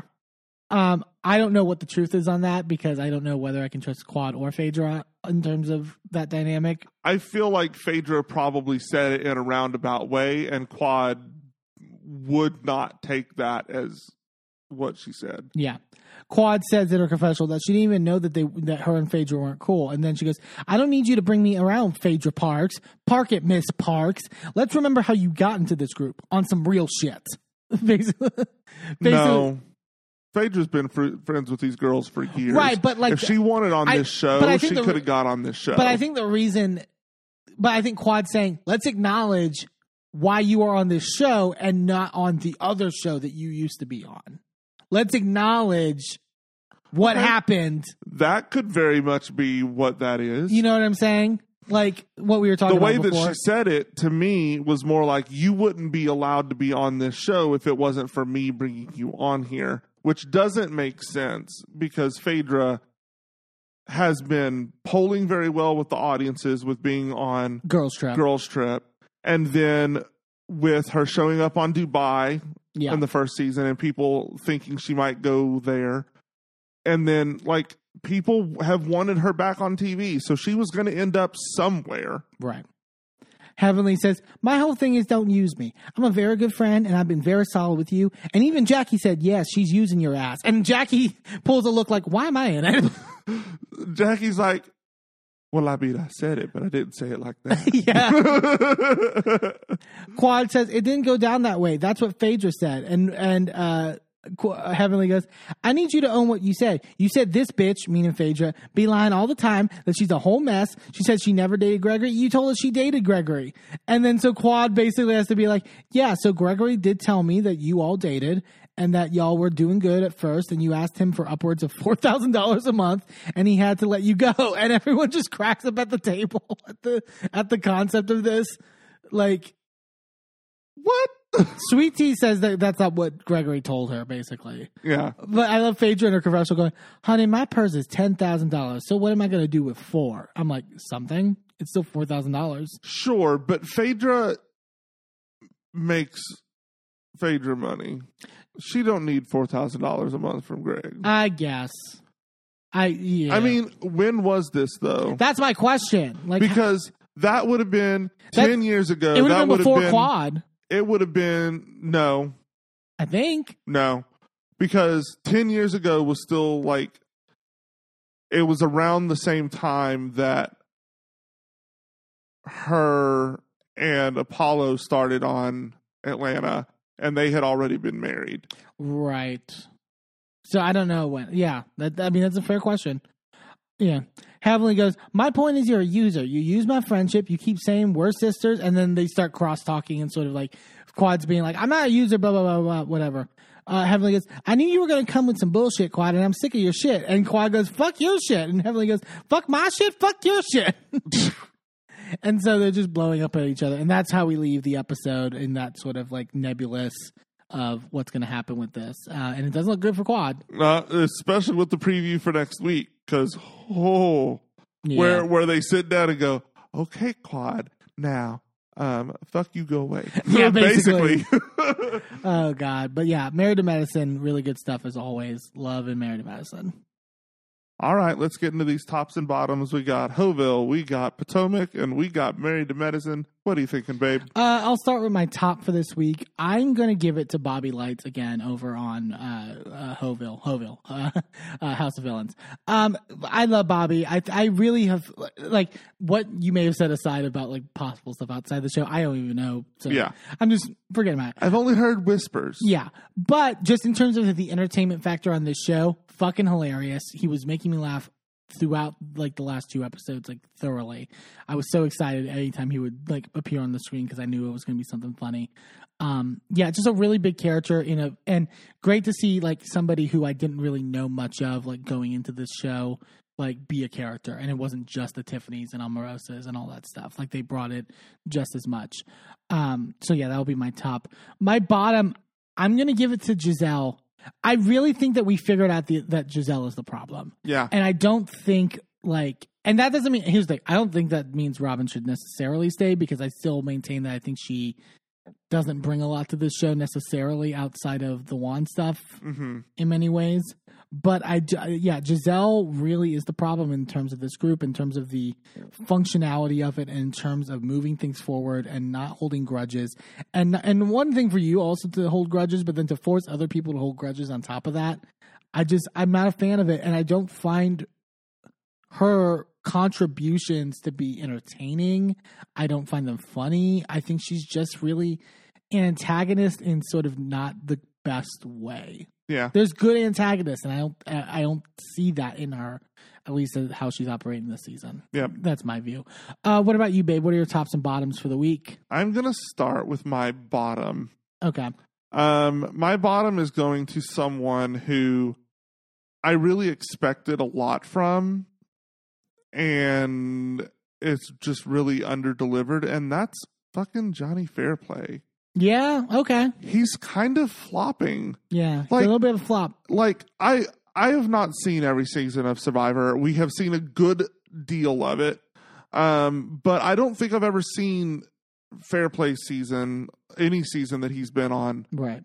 um and he's like held as like this great game player and strategist and like the this just like all this stuff and then to see him finally in action and it's this Yeah, it's this toothless nebulous thing I, I don't get it yeah. I think it's a, a lot of misremembering of him as a really great game player, as opposed to being a good character.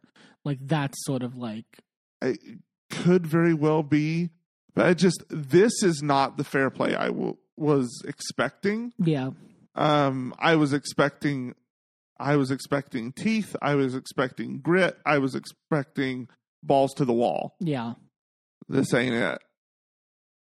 Maybe that's like over representation of him elsewhere. Maybe that's not really on him. But at the end of the day, I'm disappointed. yeah. Um, so that's that's where we are with that. My top for the week is also going to be a little surprising, I think, and that's going to go to Heavenly. Yeah, okay, All right. I thought she really brought it here. Heavenly, a lot of times, just spews a bunch of shit and sees what sticks. yeah, She was laser focused in this fight. She was absolutely like on Quad's neck, like not letting up. She's not going to let her have a second hmm because she knows that if she does, Quad is very good at twisting things. Say what you will about Quad being right in some of these situations or not. Quad is a master manipulator when it comes to an argument. yeah, And Heavenly knows that. She's not going to give her a moment to take control of the conversation. And she masterfully, like, stays in control, stays concise, doesn't get hysterical, which she sometimes can do in these fights.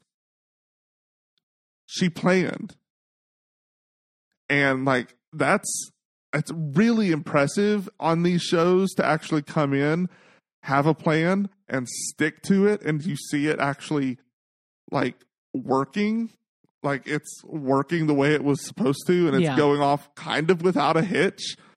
And like it's just it's really impressive to see, and it's impressive to see, especially like the growth of Heavenly and how she kind of has behaved over the years and like coming to this place where she's really kind of showing us a side of her that we haven't seen before. yeah. We don't usually get this laser focus from her. It, I don't know. It's just, it really impressed me. And I had a lot of fun watching it. Hey, thanks for tuning into this episode of A Gay and His Enby. Join us next time for more of our recaps and hot takes. And be sure to subscribe and leave a review wherever you are listening. And check us out on our social media at A Gay and His Enby on all the platforms. A special shout out to Shane Ivers, who wrote Pulsar, the song we use for our theme. I'm Eamon. I'm Merlin, and, And we're, we're out. out. This show is a member of the Sorgatron Media Podcast Network. Find out more at sorgatronmedia.com.